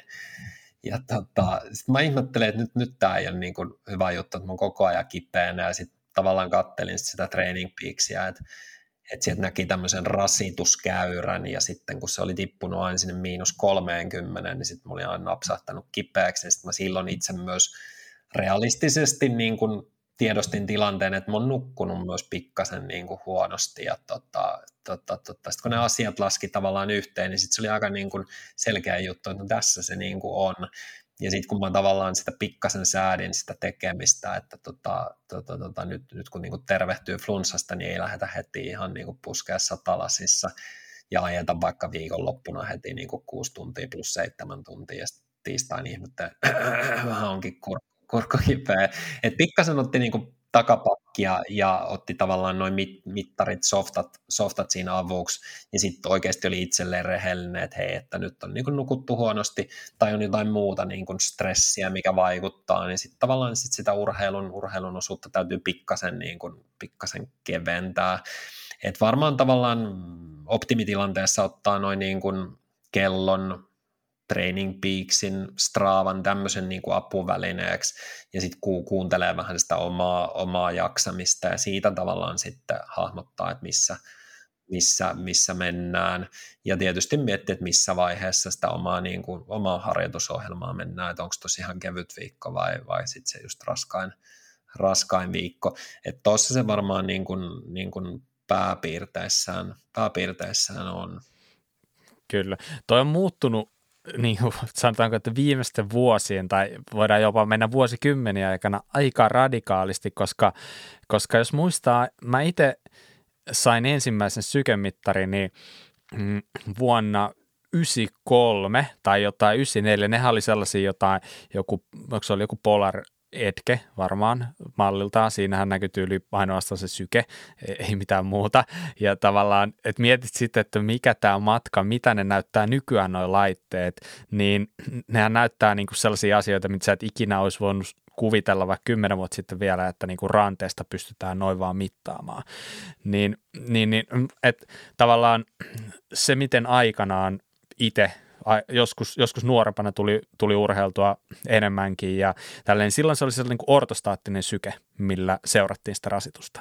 Ja muistan jopa omista armeijan ajoista, niin oli silloin aikana tuolla Lahden urheilukoulussa, niin se oli jopa, se oli jopa yksi asia, millä sai vapautuksen niin, niin yhteisestä tavallaan aamutoimista tai siitä siirtymisestä aamupalaan, että niin, niin mun mun lain edustajat siellä, niin me saatiin siellä erikoisvapaus, että me saatiin ottaa aamulla ortostaattinen syke rauhassa. Eli se tarkoittaa sitä, että käytännössä kun sä heräät, niin sulla on se sykevyö siinä yöpöydällä ja sä lyöt sen siitä rintaa ja sä mittaat sen sun leposykkeen siinä, siinä tota, levossa. Sen jälkeen sä nouset seisomaan ja siinä tsekataan, että mihinkä se nousee ja sitten taas, että mihin se asettuu siinä.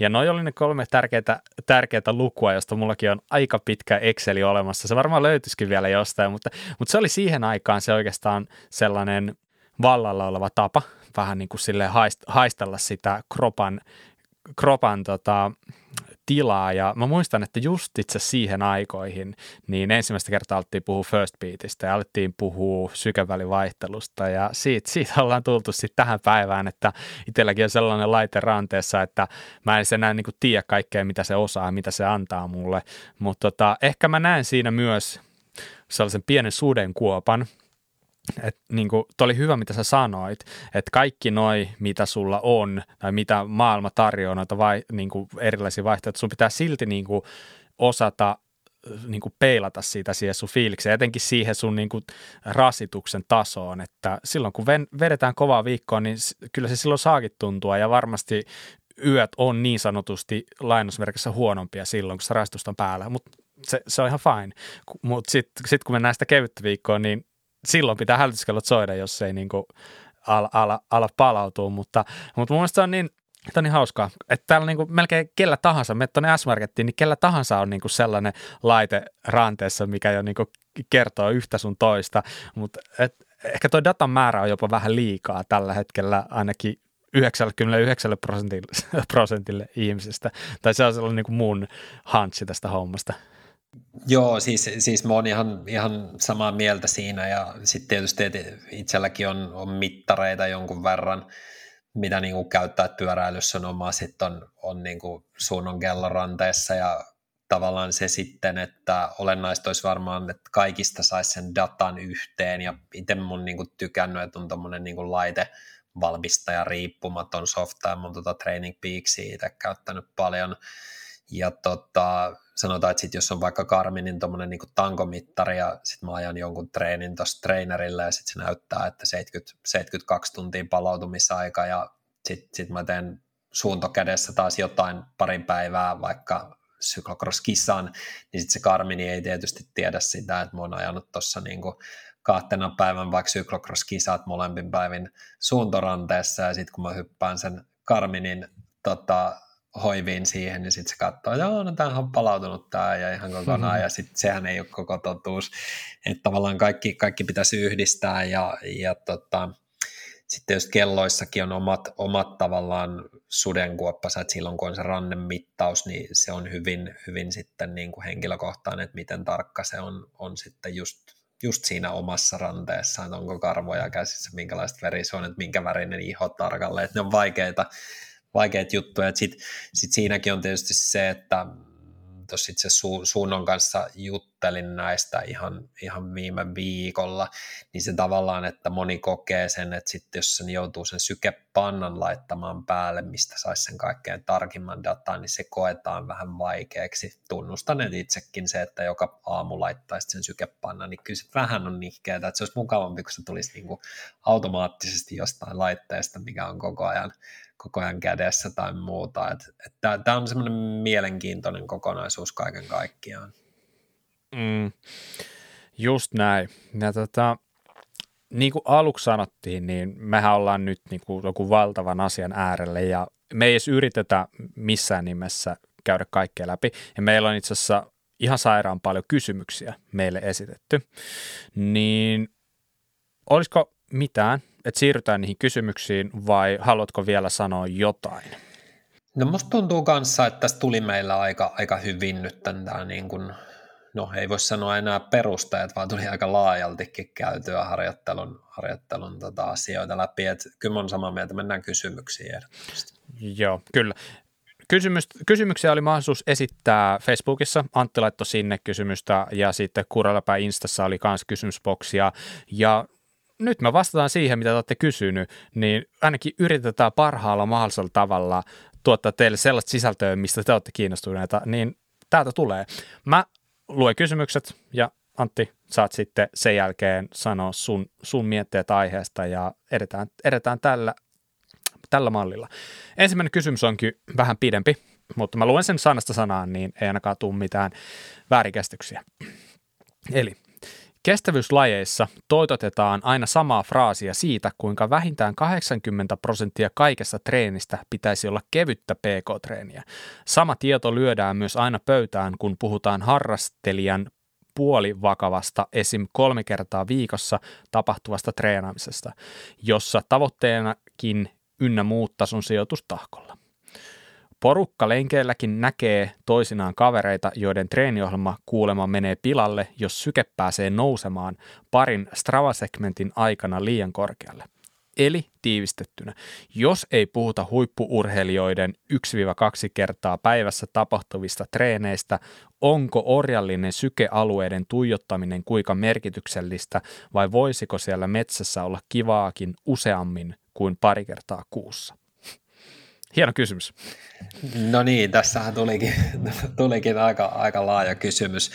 Tota, äh, siis jos miettii tavallaan nyt tota omaa, omaa niin kuin taustaa, niin kyllähän se on, on niin, että kun lukuja, lukuja ja tota, tilastoja katselee, niin kyllähän se tosiaan tuo 80 prosenttia on ollut sitä kevyttä, kevyttä pk-treeniä, näin se, näin se on.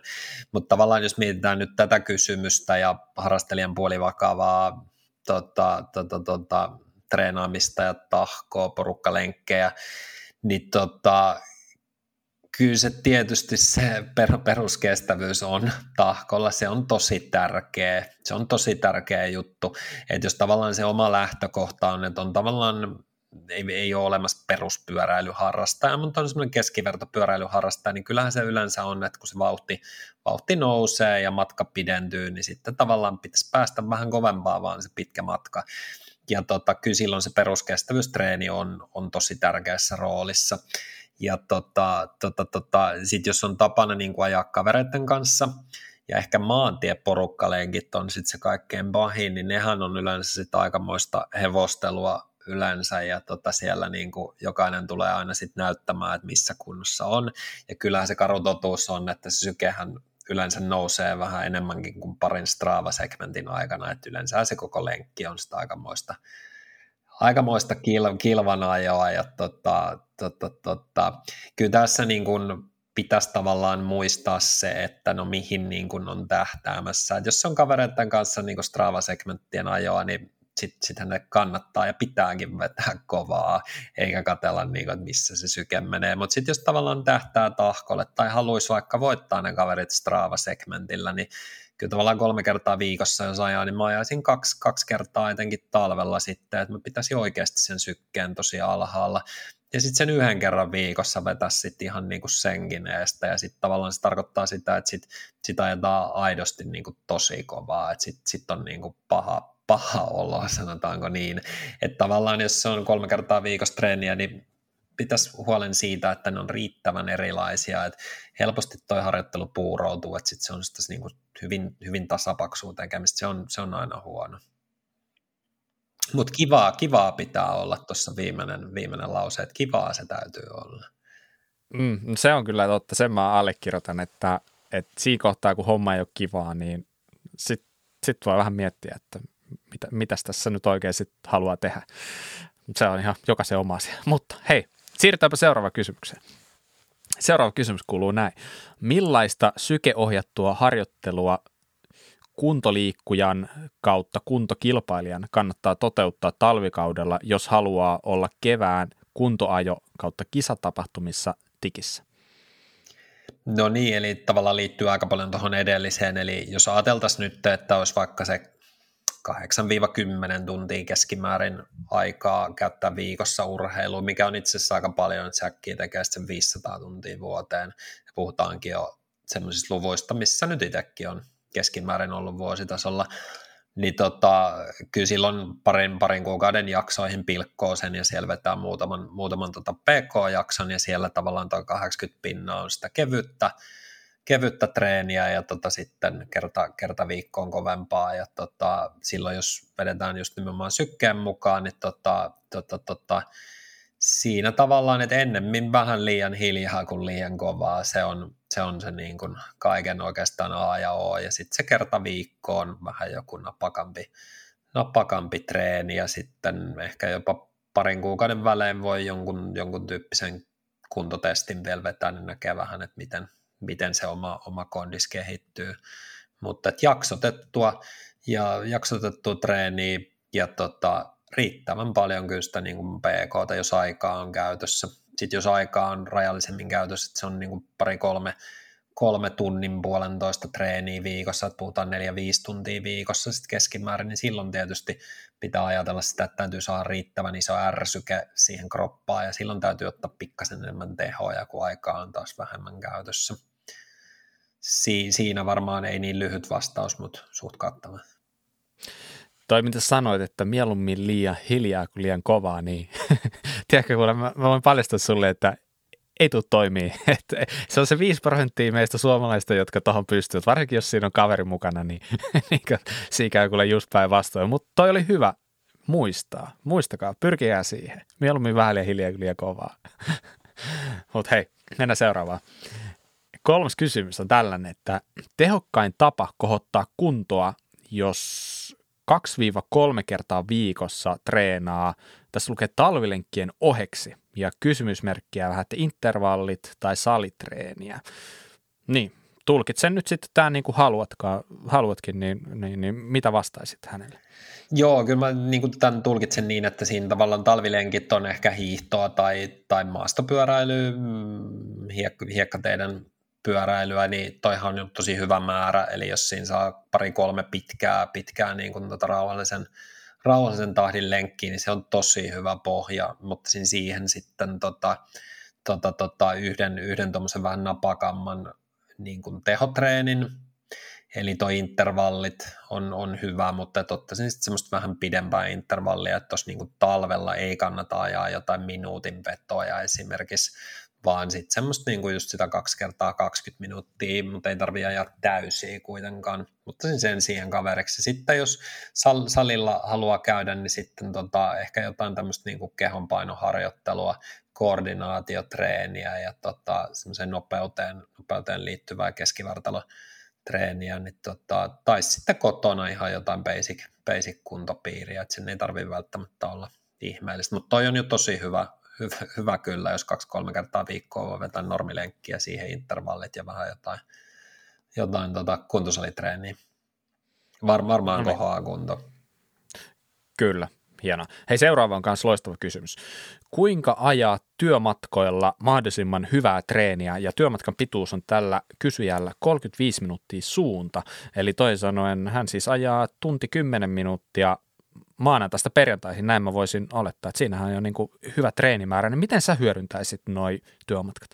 No mä oon yhdessä vaiheessa ajoin, ajoin niin vuoden verran ympäri, ympäri vuoden duuniin ja tota, mulla oli silloin 45 minuutin luokkaa talvella 35, 35 niin kuin kuivan maan aikaa. Ja tota, se oli mulle vähän ehkä ongelmallinen, ongelmallinen matka, että se ei oikein ollut lyhyt eikä se ollut pitkä, mutta tota, jos ajateltaisiin nyt, että ei olla niin kuin missään keskusta-alueella, niin tuo 35 minuuttia on kuitenkin semmoinen, että tota, ää, siihen saa sopimaan ihan hyvän tuommoisen just intervallityyppisen treenin, tämmöinen heat, tota, high intensity training, eli tavallaan jos lähtisin niin, että ajaisi siihen 10 minuuttia lämmittelyä, sitten ajaa tota minuutin tai 30 sekunnin vetoa ja riippuen nyt vähän minkälainen se työmatka on liikennevalojen liikenteen osalta, eli vetää tavallaan minuutin tai 30 sekkaa aivan täysin, sitten pari minuuttia pyörittelee ihan kevyesti, sitten sama 30 30 sekkaa, minuutti, 45 sekkaa tai joku liikennevalojen väli tai joku semmoinen, mikä siihen sopivasti löytyy, vetää aivan täysi, siis nimenomaan aivan täysi.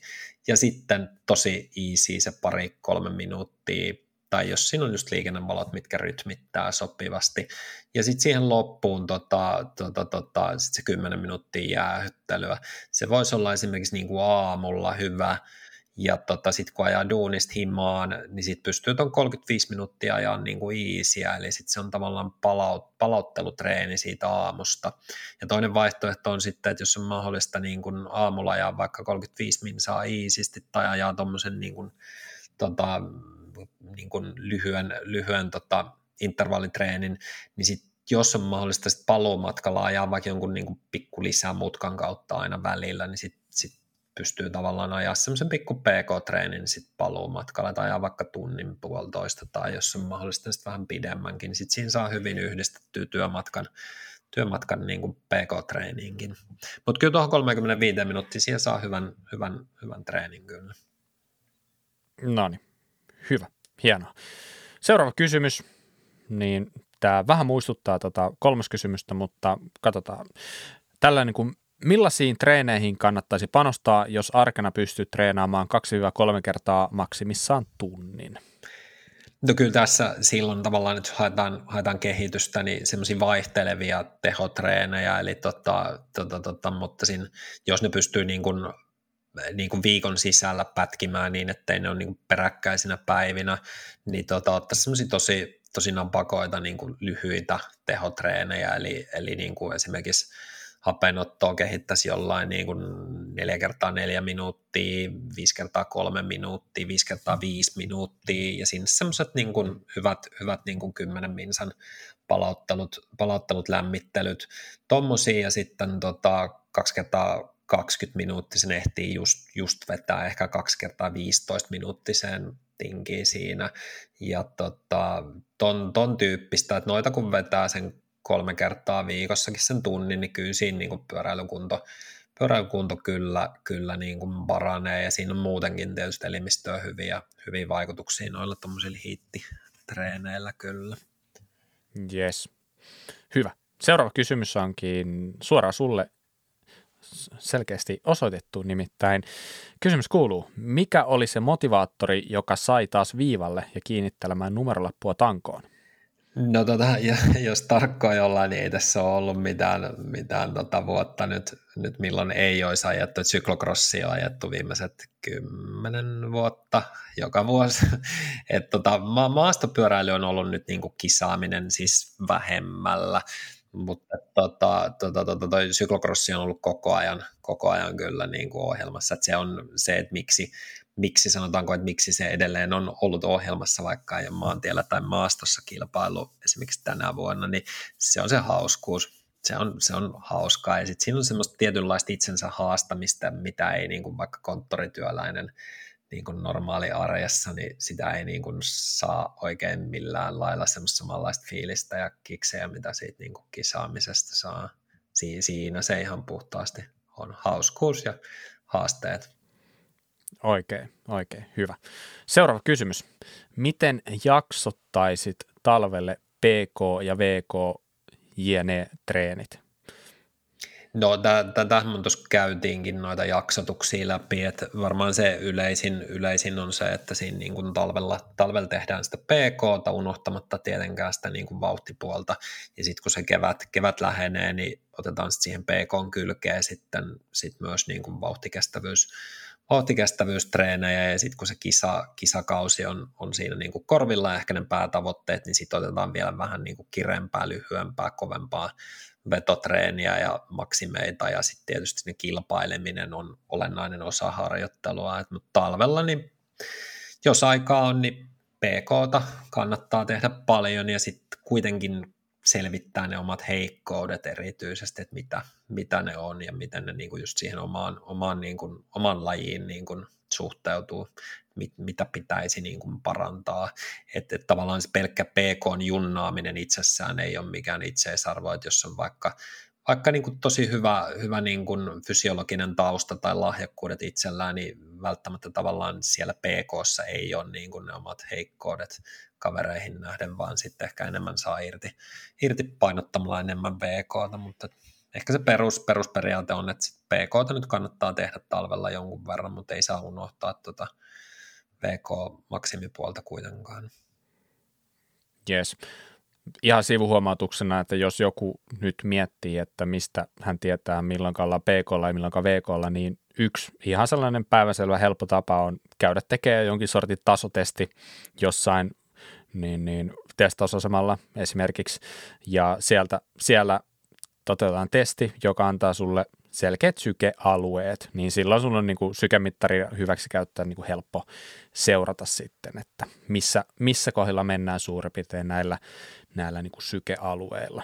Tällä niin kuin sivuhuomautuksena. Ja tähän, tähän tuohon kommenttiin, että jos tavallaan jossain vaiheessa tuntuu, että täällä puhutaan PKVK ja sykealueet ja muut, niin tota, moni itse käynyt yhden kerran kuntotestissä, missä on mitattu niin kuin veriarvot ja, ja, ja, on ollut maskit päässä ja sen, siitä, on, siitä on nyt jokunen kymmenen vuotta.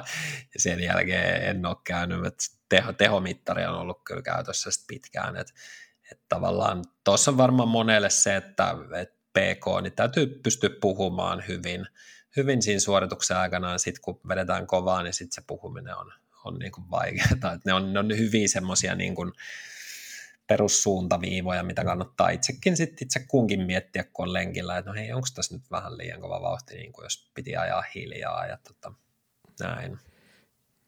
Just näin. Hyvä. Seuraava kysymys. Kuinka olennaista on sykkeiden seuranta ja tietyllä sykealueella pysyminen? No joo, tästähän tuossa aikaisemminkin puhuttiin kaverien kanssa Strava-segmenteillä, niin tota, si, siinä varmaan se niinku iso, iso kuvahan se on tärkeää, että jos tavallaan sulla on se seinäkalenteri, siinä oot laittanut postit lappuja ja sulla on siinä lukee, että tässä on nyt kahdeksan viikon PK-jakso, niin ei, ei tietenkään se, että jos, jos kavereiden kanssa käy niin kuin ajamassa, ajamassa porukalla ja pitää, pitää hauskaa ja katsotaan kuka pääsee kovimpaan se Strava-segmentin, niin jos se nyt silloin tällöin on niin, niin ei, siinä, siinähän ei ole niin kuin mitään, mitään väärää ja se täytyy tehdä tietenkin noin, mutta jos tavallaan sitten se vähän tuppaa olemaan niin, että siinä sen kahdeksan viikon jakson aikana aina vähän niin kuin vetää kovempaa ja sitten tavallaan sitten on ihmisiä sellaisia, kenellä tavallaan on se fiilis, että nyt mä teen vähän liian hiljaa, että jos mä teen vähän vielä kovempaa, niin tämä on niin kuin tehokkaampaa, mutta siitähän tässä ei niin kuin ole kyse, vaan haetaan tosi niin kuin erilaisia järsykkeitä, että et tota, kunhan sen ison kuvan pitää niin kuin kirkkaana mielessä, niin se, että, tota, että se välillä vähän pomppii jostain sykealueelta, vaikka hiihtoladulla ylämäissä, niin kuin, niin kuin menee, menee tota yli sen sykealueen, niin ei sen tietenkään niin vakavaa ole. Mutta tietysti joku vaikka murtamaa hiihto tosi mäkkisellä, mäkkisellä niin kuin baanalla, niin se on aika harvalle loppujen lopuksi niin kuin peruskestävyysharjoitus. Se on yllättävän niin kuin rankkaa hommaa. Että kyllä siinä niin kuin silleen kannattaa vähän miettiä tietysti, että mitä, mitä lajia tekee ja, ja, ja sitten murtamaan hiihdon sijasta, niin jos haluaa pitkän PK tehdä, niin voi ollakin fiksumpi, että lähtee ihan niin kuin reppuselässä kävelemään, jos lunta on, niin ihan niin kuin hankeen kävelemään tai lumikengät tai tämän tyyppistä. Että kyllä mun silleen itse, niin kuin jos pitkällä aikavälillä miettii, niin on, on sellainen kyllä sitten ollut, ollut tuossa silleen aika huolellinen, että se harjoittelu on riittävän erilaista ja pysyy se niin kuin iso, iso kuva mielessä. Jep.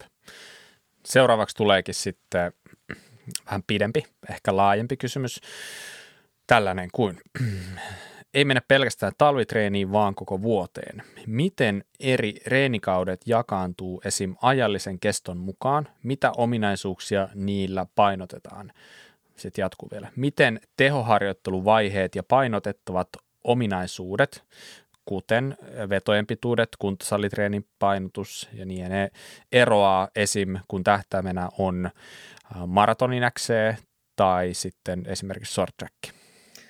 Joo, tässä, tässä on just nimenomaan tuosta jaksotuksesta sitten kyse, eli tota, tota, tota, jos mennään niin kuin treenikausien jakautumiseen, niin talvella tietysti se on ollut, ollut tietysti itsellä yleensä pyöräilyssä ajetaan semmoista vähän pidempää, pidempää matalammalla teholla, niin kuin tuossa puhuttiin, mutta sitten kun tavallaan mennään tuonne, tota, lähestytään kilpailukautta, niin jos silloin tavallaan mennään sitten tai ajetaan 20 minuutin, 20 minuutin niin kuin vetoja, niin tota, sitten kun mennään sinne niin kuin siitä keväästä sinne kesään, niin sitten ne vetojen pituudet niin kuin tippuu, että sitten sit niistä tulee semmoisia tosi niin kuin epämiellyttäviä, että puhutaan sitten 3-5 minuutin vedoista ja sitten niin kuin haukotaan happea ihan niin kuin tosissaan. Ja tota, kyllä se niin kuin noin menee, että keväällä jos ollaan 20 minuutissa, niin sitten siellä niin kuin kilpailukauden kynnyksellä sen pääkisan lähestyessä, niin silloin, silloin ne lyhentyy ne vedot. Ja tota, tota, tota, sitten jos lajina on tavallaan cross country maraton, eli puhutaan suomeksi näistä maraton cupin kilpailuista, että et sanotaan, että puhutaan se kolmen tunnin, kolmen tunnin suorituksesta niin kuin kärki, kärkiporukalla ja sitten ehkä niin kuin mennään sinne viiteen tuntiinkin sitten, tota, vähemmän ajaneella, niin tota, kyllähän silloin on pitkän, pitkän niin kuin, tota, matkan suoritus, että kyllä silloin, silloin tietysti niin ei voi pelkästään ajaa lyhyitä vetoja kahdeksan viikkoa, vaan kyllä siinä täytyy olla mukana noita pitkiä, pitkiä yhtä lailla. Ja sitten ehkä tähän sitten, että itsellä se on ollut sitten, kun on menty vielä sinne syksyyn ja syklokrossiin, niin syk- syklokrossi on vielä enemmän semmoista niin kuin, niin kuin on-off-tyyppistä ajamista, ja sitten mä oon ajanut itse paljon tota, minuutin ja 30 sekunnin vetoa, ja sitten on joskus ollut ihan niin kuin ämpäri, ämpäri tuossa pyörän vieressä, treenerin vieressä, ihan, että tavallaan kun joskus on alkanut oksettamaan, että et, tota, tota, tota, näin, näin se niin kuin menee, että kyllä, kyllä se niin kuin, tota, on, on tärkeää, että se tehoharjoittelu muuttuu siinä niin kuin kauden, kauden mukana. Ja sitten tosiaan, että sit jos mennään tuommoisen pitkän matkan lajiin tai sitten lyhyen matkan lajiin, niin onhan ne tietenkin hyvin erityyppisiä, erityyppisiä suorituksia. Että kyllä silloin täytyy tietysti tuohon lyhytrata x tietysti treenata vähän lyhyempää vetoa, koska se on se lajin, lajin mukaista treeniä. Hyvä. No niin, mennäänpä eteenpäin. Seuraava kysymys. Tällainen Lähinnä kiinnostaa, miten näet kunto vs. tekniikkaharjoittelun suhteen kokonaisuutena ja tietty sama talviharjoittelun osalta. Jos treenin tavoitteena on kehittää suorituskykyä, niin yleensä järkevin keskittyä kehittämään niitä omia heikkouksia. Kiinnostaisi kuulla ajatuksia siitä, miten tunnistaa näitä omia kehityskohteita.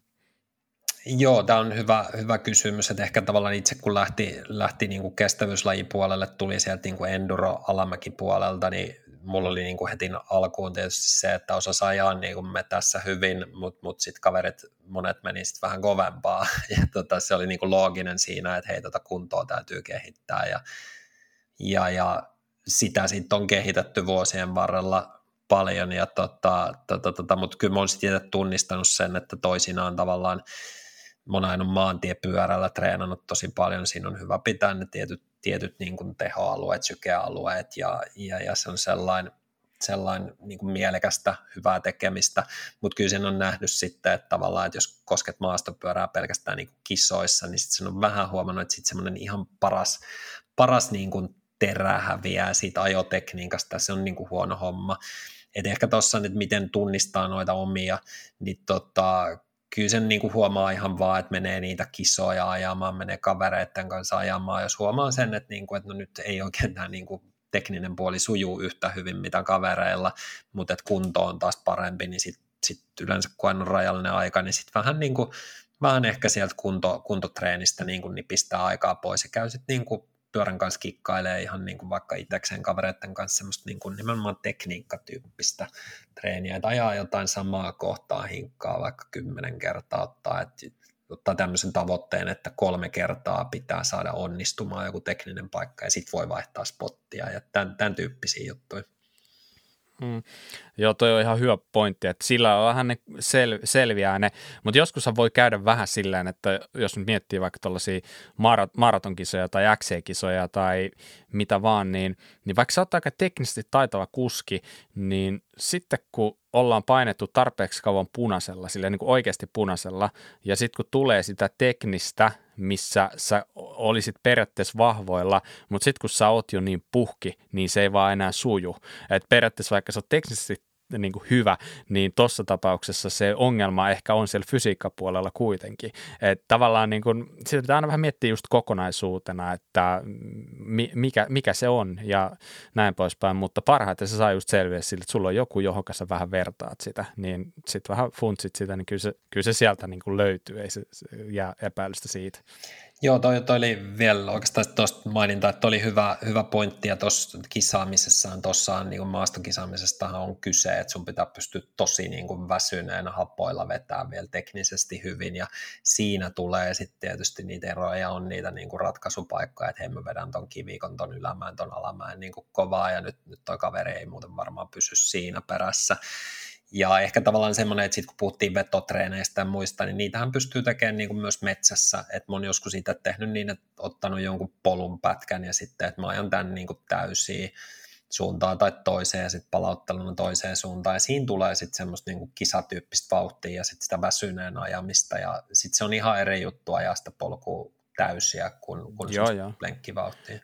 Just noin. Joo, toi on just sellainen, mitä on niin hyvä treenata. Että Espossahan on se Karakallio sellainen, silloin kun tuli aikana astua Espoossa, niin se oli sellainen peruspaikka, mistä tuli ajettua, niin tuli aika monesti tehty silleen, että, että itse asiassa veto alkoi sieltä alhaalta, että sä vedit eka ihan täysiä sen purradan sinne ylös ja sitten heti perään se baana alas. Ja sitten vasta niin kun, sit vasta niin kuin se pieni huili, että tavallaan niin kuin siinä sai sen, sen niin kuin, sai sen alamään vedettyä silleen, että oli oikeasti hapot korvissa. Ja se on itse asiassa aika paljon erilaista ajasta silloin, koska, koska se, niin kuin, se, se, on ihan, se on ihan eri laji kuin se, että sä tuoreena ajat sitä. Ja sitten kun mennään kisaympäristöön, niin no yllätys, yllätys, siellä ajetaan yleensä silleen enemmän tai vähemmän väsyneenä niitä sitten lopulta.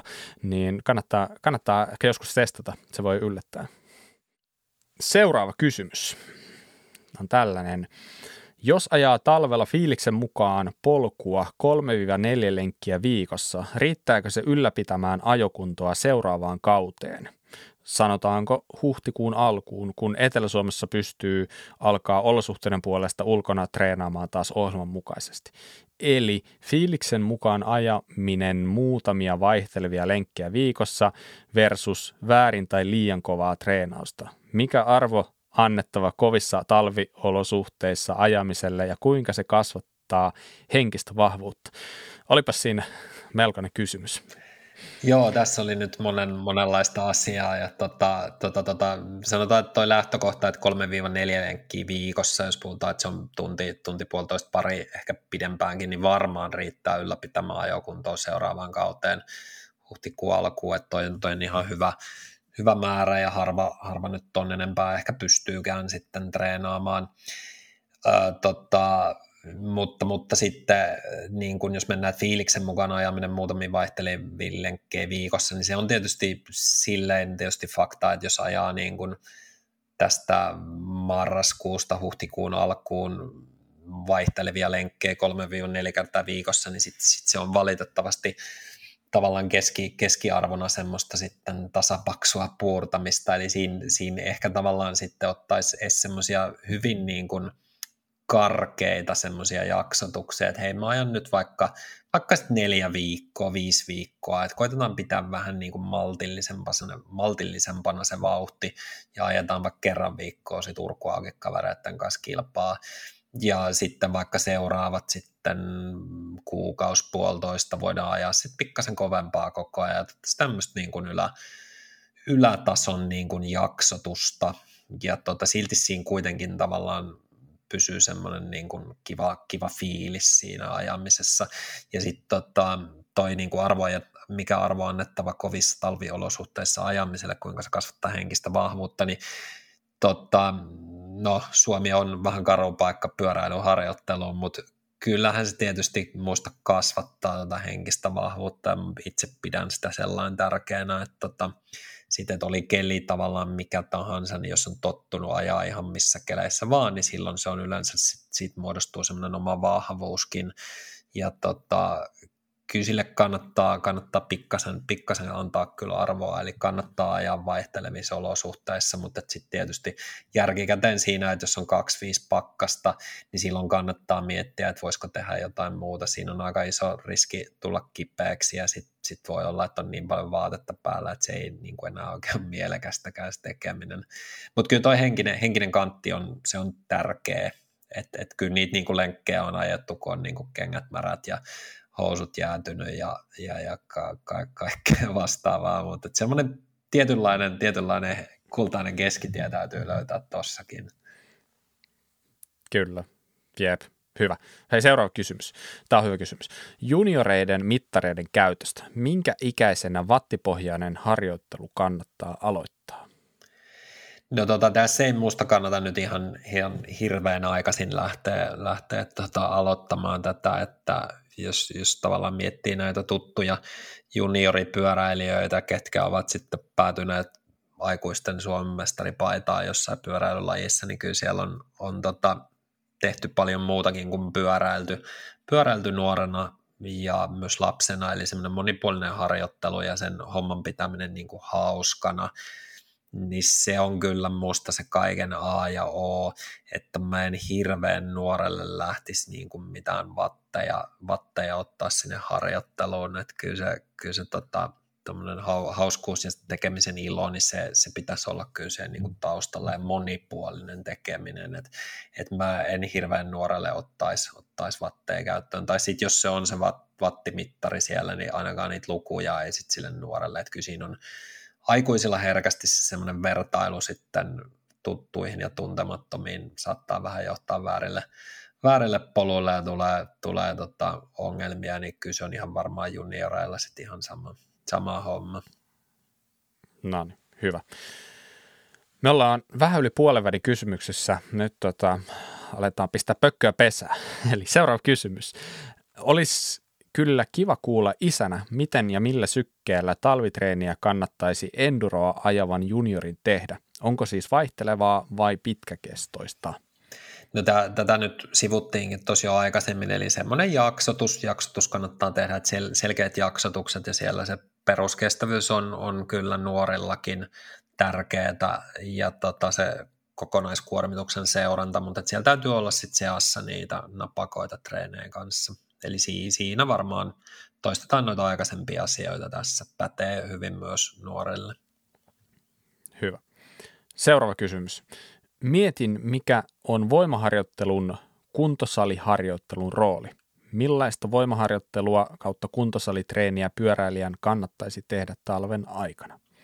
No tästäkin tuossa jo puhuttiinkin jonkun verran, että tota, tota, tota, kyllä pyöräily, pyöräily tietysti on parasta treeniä pyöräilyyn, että ne tu, tukevat harjoittelut, eli keskivartalo kore, kore-treenit, ne on, ne on niin kuin tärkeät, mutta että semmoista niin kuin varsinaista jalkojen punttitreeniä, niin sen hyöty on tietysti vähän, vähän niin ja näin, että on paljon ihan ammattipyöräilijöitäkin, ketkä eivät tämän tyyppistä harjoittelua tee, että et tavallaan jos on rajallinen aika käytössä, eikä ole hirveästi yrityksille, erehdyksille kiinnostusta semmoisia tehdä, niin mä tekisin ne kuntosalitreenit just tuohon kore, kore-tyyppisenä treeninä.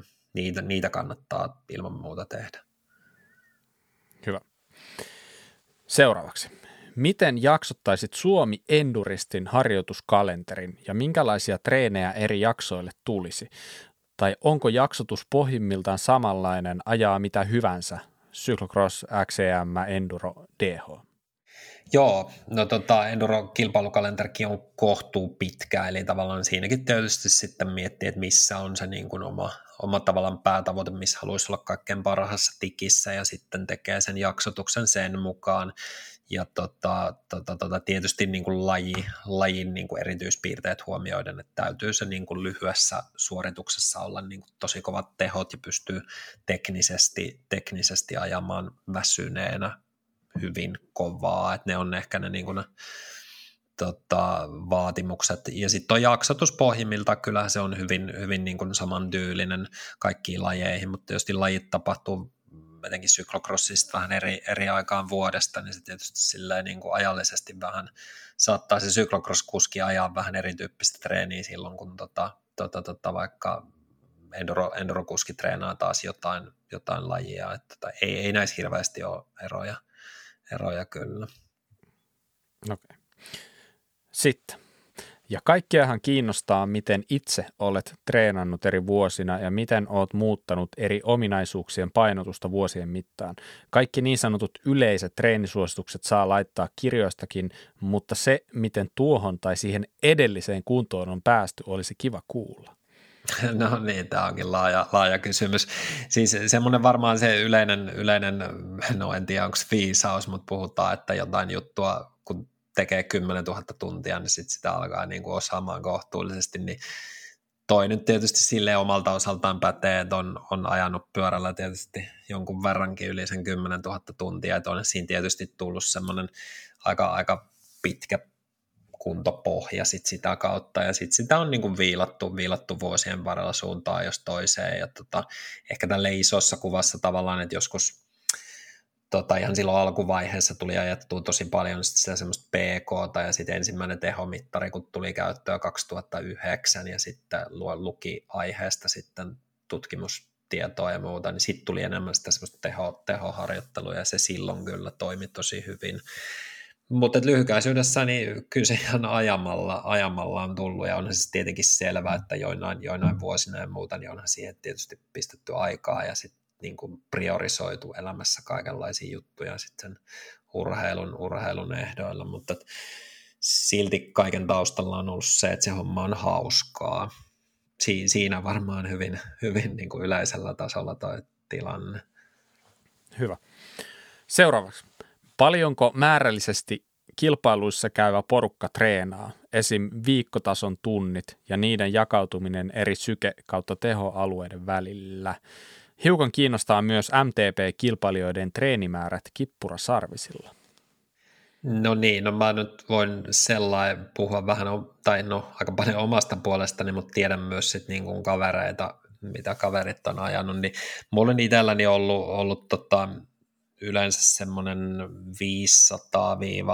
500-570 tuntia vuodessa harjoitustunnit. Se ei ole mikään ihan niin kuin valtava määrä, mutta tota, mä oon niin kuin kokenut, että se on, se on ollut aika, aika riittävä. Että varmaan maksimi on ollut ehkä joku 670 ja silloin on se fiilis, että ei ole mitään muuta ehtinyt tehdäkään. Et jotkut ajaa sitten yli tuhat tuntia, mutta sitten he eivät ole välttämättä päässyt sen kovempaa tai on mennyt kisoissa hiljempaa mitä itse. Ja tota, viik- viikkotasolla se tarkoittaa sitten, jos miettii itse, niin on ollut niin kuin kevyet viikot voi olla viisi tuntia ja sitten jossain, jossain tota talvella Suomessa on tehty 25 tuntia ja sitten jossain, jossain niin kuin etelässä keväällä sitten joku 38 tuntia, 35 tuntia. Ne on, ne on niin kuin, niin kuin poikkeaa tosi paljon. Samoin sitten noin syke-tehoalueet, niin aina kiinni siitä, että mikä jakso, jakso tota käynnissä. Ja sitten sit toi tota kippurasarvisten treenimäärät, se vaihtelee tosi paljon, paljon kanssa kuskeittain. Et mä en itse tosi paljon maantiepyörällä, mutta tota, tota, tota, jotkut ei omista sitä ollenkaan maantiepyörää, että se, se vaihtelee tosi paljon, mutta pääsääntöisesti kyllä aika moni ajaa paljon, paljon maantiepyörää, että niin peruskestävyystreenit on helppo, helppo tehdä. Mm, just niin. Aletaan lähestyä loppua. Pari kysymystä jäljellä vielä. Seuraava kysymys. Millaisia tehotreenejä endurokisoja varten kannattaa tehdä? No niin, no tässä varmaan, että jos itse valkkaisi pari semmoista omasta työkalupakista tehotreeniä, niin kyllä mä ajaisin siinä niin kuin keväällä sitten ennen kautta niitä 20 minuutin vetoja tai sitten niin kuin kolme kertaa 15 minuuttia, kaksi kertaa 20 minuuttia, se olisi varmaan semmoinen siinä talvella kerran viikkoon, sitten keväällä pari kertaa viikkoon, ja sitten kun se alkaa se kisakausi olla siinä niin kuin hollilla, niin sitten mä ottaisin kyllä noita tommosia niin kuin tota, minuutin 30 sekan vetoja aivan täysiä, ja sitten yhtä lailla tämmöisiä niin 3-5 minuutin vetoja, ja niissä niin kuin ehkä sitten tosiaan nimenomaan, että olisi jonkunlainen tehomittari, että pystyy pitämään sen tehon niin kuin tasaisena, ettei vedä alkuun aivan täysin, ja sitten tota, hiipuu, hiipuu tosi rajusti sinne mm. loppuun, eli, eli tota, te, klassikko. klassikko. Teho, te, tehomittarin kanssa ja tuommoista niin lyhyttä vetoa, ja silloin niissä se on olennaista, että se pitää tuntua tosi pahalta. tosi pahalta. Jep. No oli aika hyviä vinkkejä, mä allekirjoitan kyllä. Yes. Viimeinen kysymys, ja se on tällainen, että intervals.icu versus Training Peaks treenien analysointiin ja muutenkin datahivistelyyn. Polarisoitu versus pyramidiharjoittelu. Tarviiko PK olla oikeasti kevyitä? Onko Zone 2-harjoittelu todellakin kilpakuntoilijallekin niin tärkeää kuin Martikainen sitä kirjassaan painottaa? Korkeiden tehojen lyhytaikainen tehontuotto todella tärkeää maastopyöräilijälle? Kysymysmerkki. Tekniikka peittoa AVG BVRn XCM-kisoissa. Tämä on kyllä ihan legendaarinen kysymys. Yksi treeni aina plus 3H myös talvella pitkiksenä. Kysymysmerkki. Jos joku ymmärsi tuosta, mitä mä luin jotain, niin onneksi olkoon. Nyt Antti vastaapa. No niin, tota, mä pilkon, pilkon tämän osiin, eli tämä ensimmäinen kysymys, kysymys eli tota Intervals IQ vs TP, eli Training Peaks tota, ja datahifistelyyn, niin tässä on kyse tämmöisistä tota, tota, tota webbipohjaisista niin kuin treenien suunnittelu, analysointi, seuranta, softista. Ja tota, intervasiikku ei ole, ei ole itselle tuttu, mutta sitten tämä Training Peaks on sitten tuttu, on käyttänyt sitä niin kuin yli 10, 10 vuotta, ja tota, tota, tota, se on minusta niin tosi, tosi toimiva softa, ja siinä on tota, hyvä puhelinäppi, ja helppo, helppo seurata, ja pystyy itse tekemään päivätasolle har, harjoitusohjelman, se on minusta tosi kätevä ja tota, jos, jos on vaan niin kuin kiinnostusta tuommoiseen, niin kannattaa tutustua. Ja jos on joku kaveri, joka on siitä hyvin perillä, niin pyytää kaverin, kaverin kahville tai tota, muuta ja pyytää kertomaan siitä ja näyttää ne perusasiat, niin se, se kannattaa ehdottomasti jos on vähänkin kiinnostusta, mutta se, että kumpi, kumpi softa on parempi, niin varmaan se, että kummasta sit itse, itse saa niin kuin enemmän, enemmän irti, niin siinä se varmaan, varmaan on. Training Peaks toki maksaa, maksaa sitten pikkasen, mutta ei, ei puhuta hirveän isosta summasta, vähän reilu satku, satku vuoteen. Kyllä. Su, joo, siis mulle toi Intervals isu, mä oon sitä alkuvuodesta asti käyttänyt ja se, se on ollut kyllä ihan positiivinen yllätys, että ainut miinus, niin siihen, siinä ei löydy puhelinäppiä vielä, mutta tosiaan sitten niin vast, vastedes siitä tulee sit iso plussa siitä, että se on ilmanen ja se aika hyvin sitten kaiken datan kerää. Kyllä, just niin kuin Antti hyvin sitä selitti sitä tilannetta, että jos sulla on erimerkkisiä mittareita, niin sitten sä oot vähän pulassa, jos sä oot niiden valmistajien omien softien varassa, niin, niin intervals.isu on itse asiassa niin ihan hemmetin hyvä vaihtoehto, jos et ole valmis niin kuin sijoittaa siihen rahaa, niin, niin, niin se, se, on kyllä, se on kyllä tutustumisen arvoinen, voin suositella. Joo, ja tota, sitten polarisoitu vs. pyramidiharjoittelu, niin kyllä mun itse, itse sillä kannalla, että tavallaan koittaa pitää aika, aika niin kuin simppelinä nämä, että kyllä mä teen itse, että se kevyt, kevyt treeni on tosi kevyttä, siihen ei tarvi oikein niin kuin juuri mitään mittariakaan, kun tietää, että on kevyttä. Ja sitten kun vedetään kovaa, niin sitten vedetään kovaa. Ja tämä on semmoinen niin kuin tavallaan monelle tietysti hyvä, hyvä lähtökohta, että jättää ne semmoiset niin kuin, niin kuin sanotaanko perusporukkalenkit vähemmälle ja sitten sit kun ajetaan kovaa, niin sitä ajetaan aidosti kovaa ja sitten sit kun ajetaan niin kuin kevyttä PK tai ylipäänsä PK, niin sitten mennään niin kuin nimenomaan PK.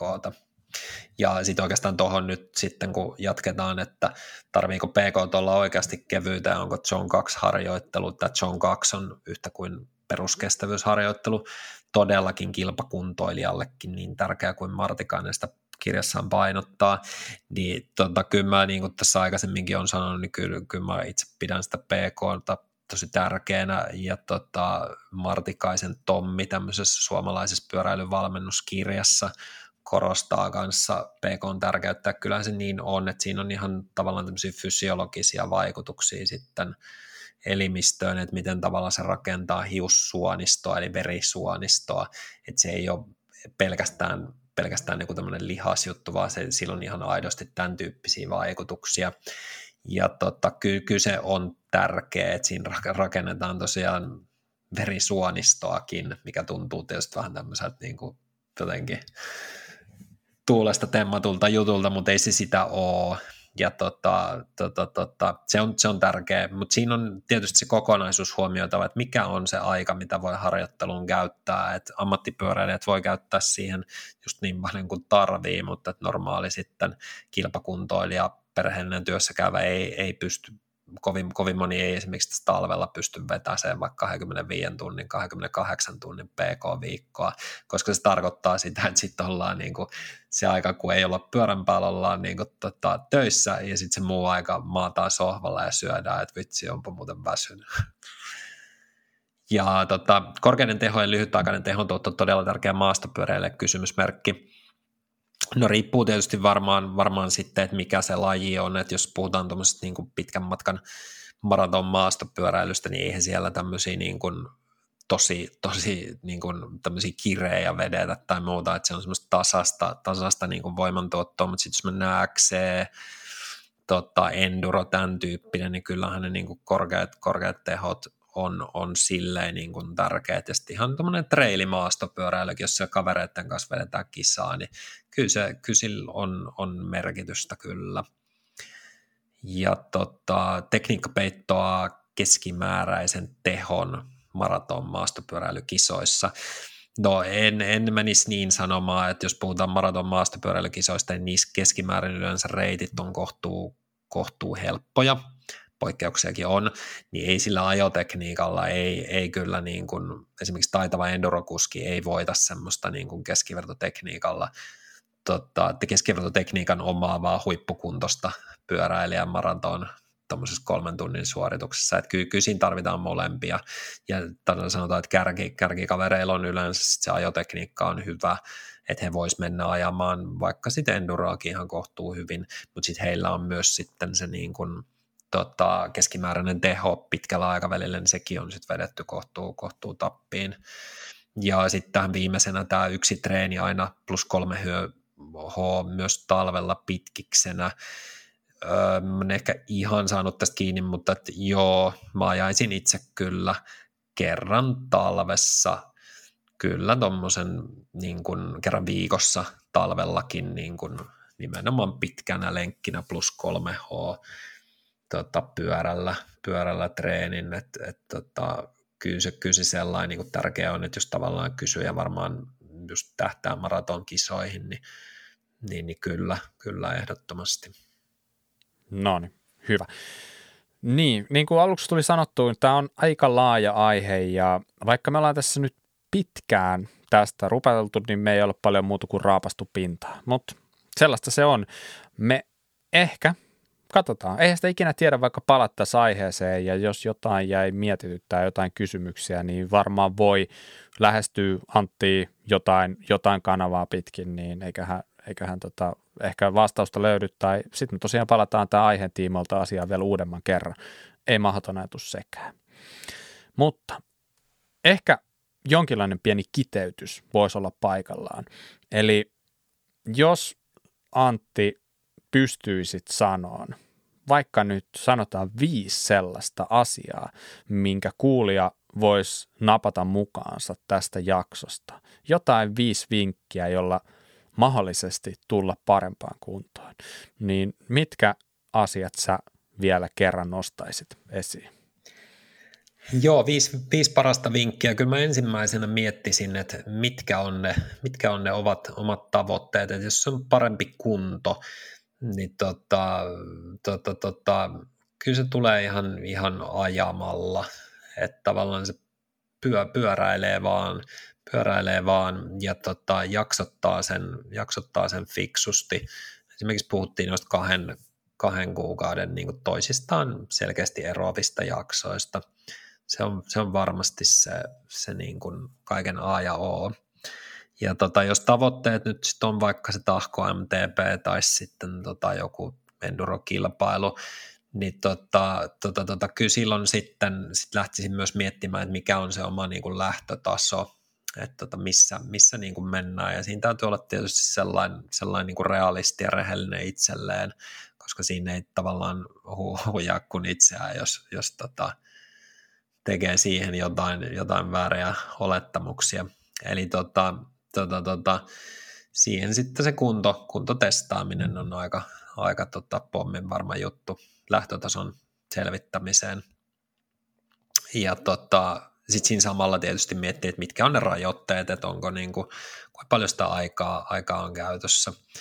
Ja tota, ehkä niin kuin kolmanten, kolmanten juttuna ottaisin sit sen, että tota, su, suunnittelee sen ylätasolla sen harjoittelun. Et kaikkein yksinkertaisimmillaan se on tosiaan semmoinen niin kirjakaupasta semmoinen seinän, seinäkalenteri, paperikalenteri ja vähän erivärisiä postit-lappuja. Kirjoittelee siihen vaikka sitten kahden kuukauden jaksoissa, että mitä kussakin jaksossa tehdään. Niin se on semmoinen hyvä, että se on jossain, jossain seinällä niin kuin helposti nähtävillä, niin sitten muistaa, että ai niin, nyt tänään piti piti, tai tänä, tällä viikolla, tässä kuukaudessa piti tehdä tämän tyyppisiä juttuja. Että semmoinen hyvä, hyvä niin kuin ylätason, ylätason suunnitelma. Ei tarvitse välttämättä mennä sinne niin kuin päivätasolle, koska sitten on kuitenkin arjen, arjen niin kuin juttuja, mitkä sitten tuo muutoksia matkaan.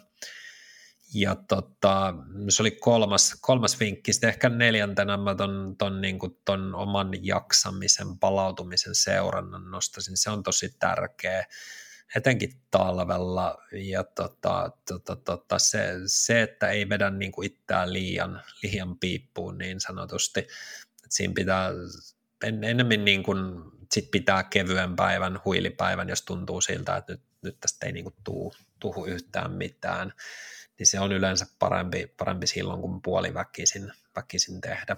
Ja siinä on se, tietysti aina pitää muistaa, että joskus voi olla se fiilis, että niin kuin ei oikein millään niin kuin irtoisi, mutta sitten kun olet 10-15 minuuttia ajanut niin kuin alkulämmittelyyn, niin sitten jalat tavallaan herääkin, että hei, että nyt se tämä onkin ihan tosi hyvän tuntunut, että näin, näin käy itsellekin tosi usein. Ja tota, sit viimeisenä tämä, tämä ei ole missään nimessä niin kuin niin kuin vähäarvoisin, vaan tämä on itse asiassa minusta ykkösjuttu, että pidän niin kuin se homma hauskana. Että se on puhuttu tosi, tosi niin kuin hienoilla termeillä ja on softilla ja HRV sykeväliseurannalla kelloilla ja karmineilla suunnoilla ja tota, ka- kaikenlaista, mutta että kyllä se niin kuin kaiken A ja O on, että tota, se homma on hauskaa, että kaikkein hienoinkin harjoitusohjelma tai valmentaja tai sykealue, tehoalue, mittari, niin ei siitä ole tavallaan mitään hyötyä pidemmän päälle, jos se, se homma on hauskaa. Että se hauskuus ja se ilo siinä tekemisessä niin kuin aina, niin se, se on musta se kaiken, kaiken A ja O. Että tota, tavallaan, että jos se tahkoon, tahkoon treenaat vaikka, niin tota, sitten se olisi mukavaa, että se niin kuin tahkon jälkeen se loppukesäkin olisi semmoinen fiilis, että onpa kivaa ja pyörällä, eikä niin, että tahkon jälkeen on tota, aivan maansa myynyt. Kun aina voi käydä sekin, että olet tahkoon valmistautunut tai marraskuusta tai sitten sun puhkee rengas tai sattuu jotenkin huono päivä ja, ja sitten se on, että no katsotaan ensi vuonna, ensi vuonna uudelleen, niin tota, kyllä se hauskuus, se on mun mielestä näistä kaikista viidestä jutusta ylipäänsä tässä harjoittelussa kaikkein tärkein. Siinä, siinä. Kyllä, ehdottomasti täysin samaa mieltä tuosta. Hyvä. Nyt ollaan siinä vaiheessa, että mennään eteenpäin. Ja totta kai tiedossa syklin top tip, eli te olette lähettäneet meille hyviä vinkkejä. Yksi niistä palkitaan taas kerran. Ja palkintona oli itse asiassa tuollainen Pondragerin Rapid Pack, eräänlainen vyölaukku, mihinkä meni aika makeasti kaikki no sanoisin, että kaikki, mitä sä nyt tuut tarviin tällaisella peruspitkällä lenkillä juonpullosta lähtien. Erittäin asiallinen palkinto.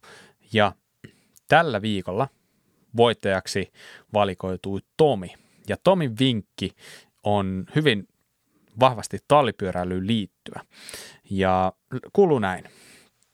Pieni vinkki tallipyöräilyyn ja liukkaisiin kenkiin liittyen, jos sinulta löytyy renkaisiin ylimääräisiä varanastoja ja niiden asentamiseen tarkoitettu työkalu.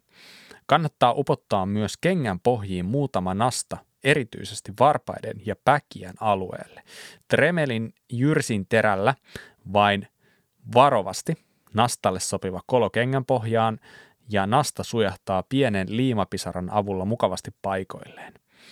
Näillä vältät tahottomat persmään laskut pyörän kanssa, jos jäisessä ylämäessä renkaasta loppuukin pito ja joudut jalkautumaan sillä seurauksella, että jalat lähtevät alta ennen kuin ehdit sanoa kissasta ensimmäistä konsonanttia. Toimivat myös loistavasti, jos tykkäät ajella alamäkiä talvella trailcenttereissä, missä pyörää joutuu työntämään jyrkkiä ja liukkaita mäkiä ylös. Näin. Eli siitä vaan värkkäämään nastakenkiä ajokengistä. Ei välttämättä huono, huono vinkki ollenkaan. Mä oon pari kertaa liukastunut just tuollaisessa tilanteessa ajokengillä. Ja se on jännä juttu, että tällaiset perusajokengät, ne ei ole mitään ihan hirveän pitäviä lumella tai puhumattakaan jäästä. Anyway, Tomille lähtee siitä palkinto tulemaan ja ensi kerralla tietenkin uutta palkintoa luvassa ja tällä kertaa syklistä palkinnoksi tarjotaan Pondregerin Competition Multitool ja sairaan sa- sairaan makea syklin oma puffi, jonkalainen itältäkin löytyy. Se on mutta oikeasti aika hieno. Yleensä noin customoid puffit on vähän mitä on, mutta toi on makea. Ja pistä uutta vinkkiä tulemaan meille. Osoitehan on kuralappa at kuralappa.fi. Pistä osoitteeksi syklin top tip viestiin vinkkisi plus osoitetiedot puhelinnumeron kerran. Tällöin me saadaan toimitettua palkinto teille sen kummemmin kyselemättä. Se on sitten mukava, mukava pikku yllätys. Hienoa. Ei muuta kuin vinkkejä tulille. Ja näin. Nyt me ollaankin siinä vaiheessa, että ollaan niin, kuin, niin sanotusti kiitos, kiitoksia vailla. Ja kiitos kaikille kuuntelijoille. Kiitos etenkin meidän vieraalle Antille. Ja Antti, jos nyt joku haluaa lähteä seuraamaan sun touhuja vaikka somessa tai ehkä jäi joku asia mietityttää ja haluaisi ehkä lähestyä sua, niin mikä on paras keino? Joo, kiitos vaan itsekin kaikille kuulijoille ja Bobille. Tämä oli tota, tosi makea, makea visiitti. Tota, varmaan helpoin on ehkä tuo Instagram, eli tota, sieltä löytyy, kun kirjoittaa Antti Kuitto tai sitten suoraan tuon mun tilinimen, se on X T R A N Z A X T R Antsa. Ja joo, tämä liittyy, liittyy, liittyy, liittyy Simanon osasarjaan. Mutta sinne, sinne voi heitellä, heitellä tota kysymyksiä kyllä suoraan, suoraan DMllä ja tota, tota, tota vastailen, vastailen kyllä. Ja Facebookista löytyy kanssa omalla nimellä toki, toki kanssa tili. Hyvä. Ottakaa Antti seurantaa. Ja tosiaan meidän touhuja pääsee seuraamaan kuralappa.fi osoitteesta, Instassa, YouTubesta löytyy Kuraläppä-tilit ja palautetta otetaan vastaan mielellään osoitteeseen kuralappa.kuralappa.fi. Tässä oli kaikki tällä erää. Me palataan taas tuttuun tapaan viikon päästä asiaan, joten ei muuta näkemiin, kuulemiin, palataan. Moi moi! Moi moi!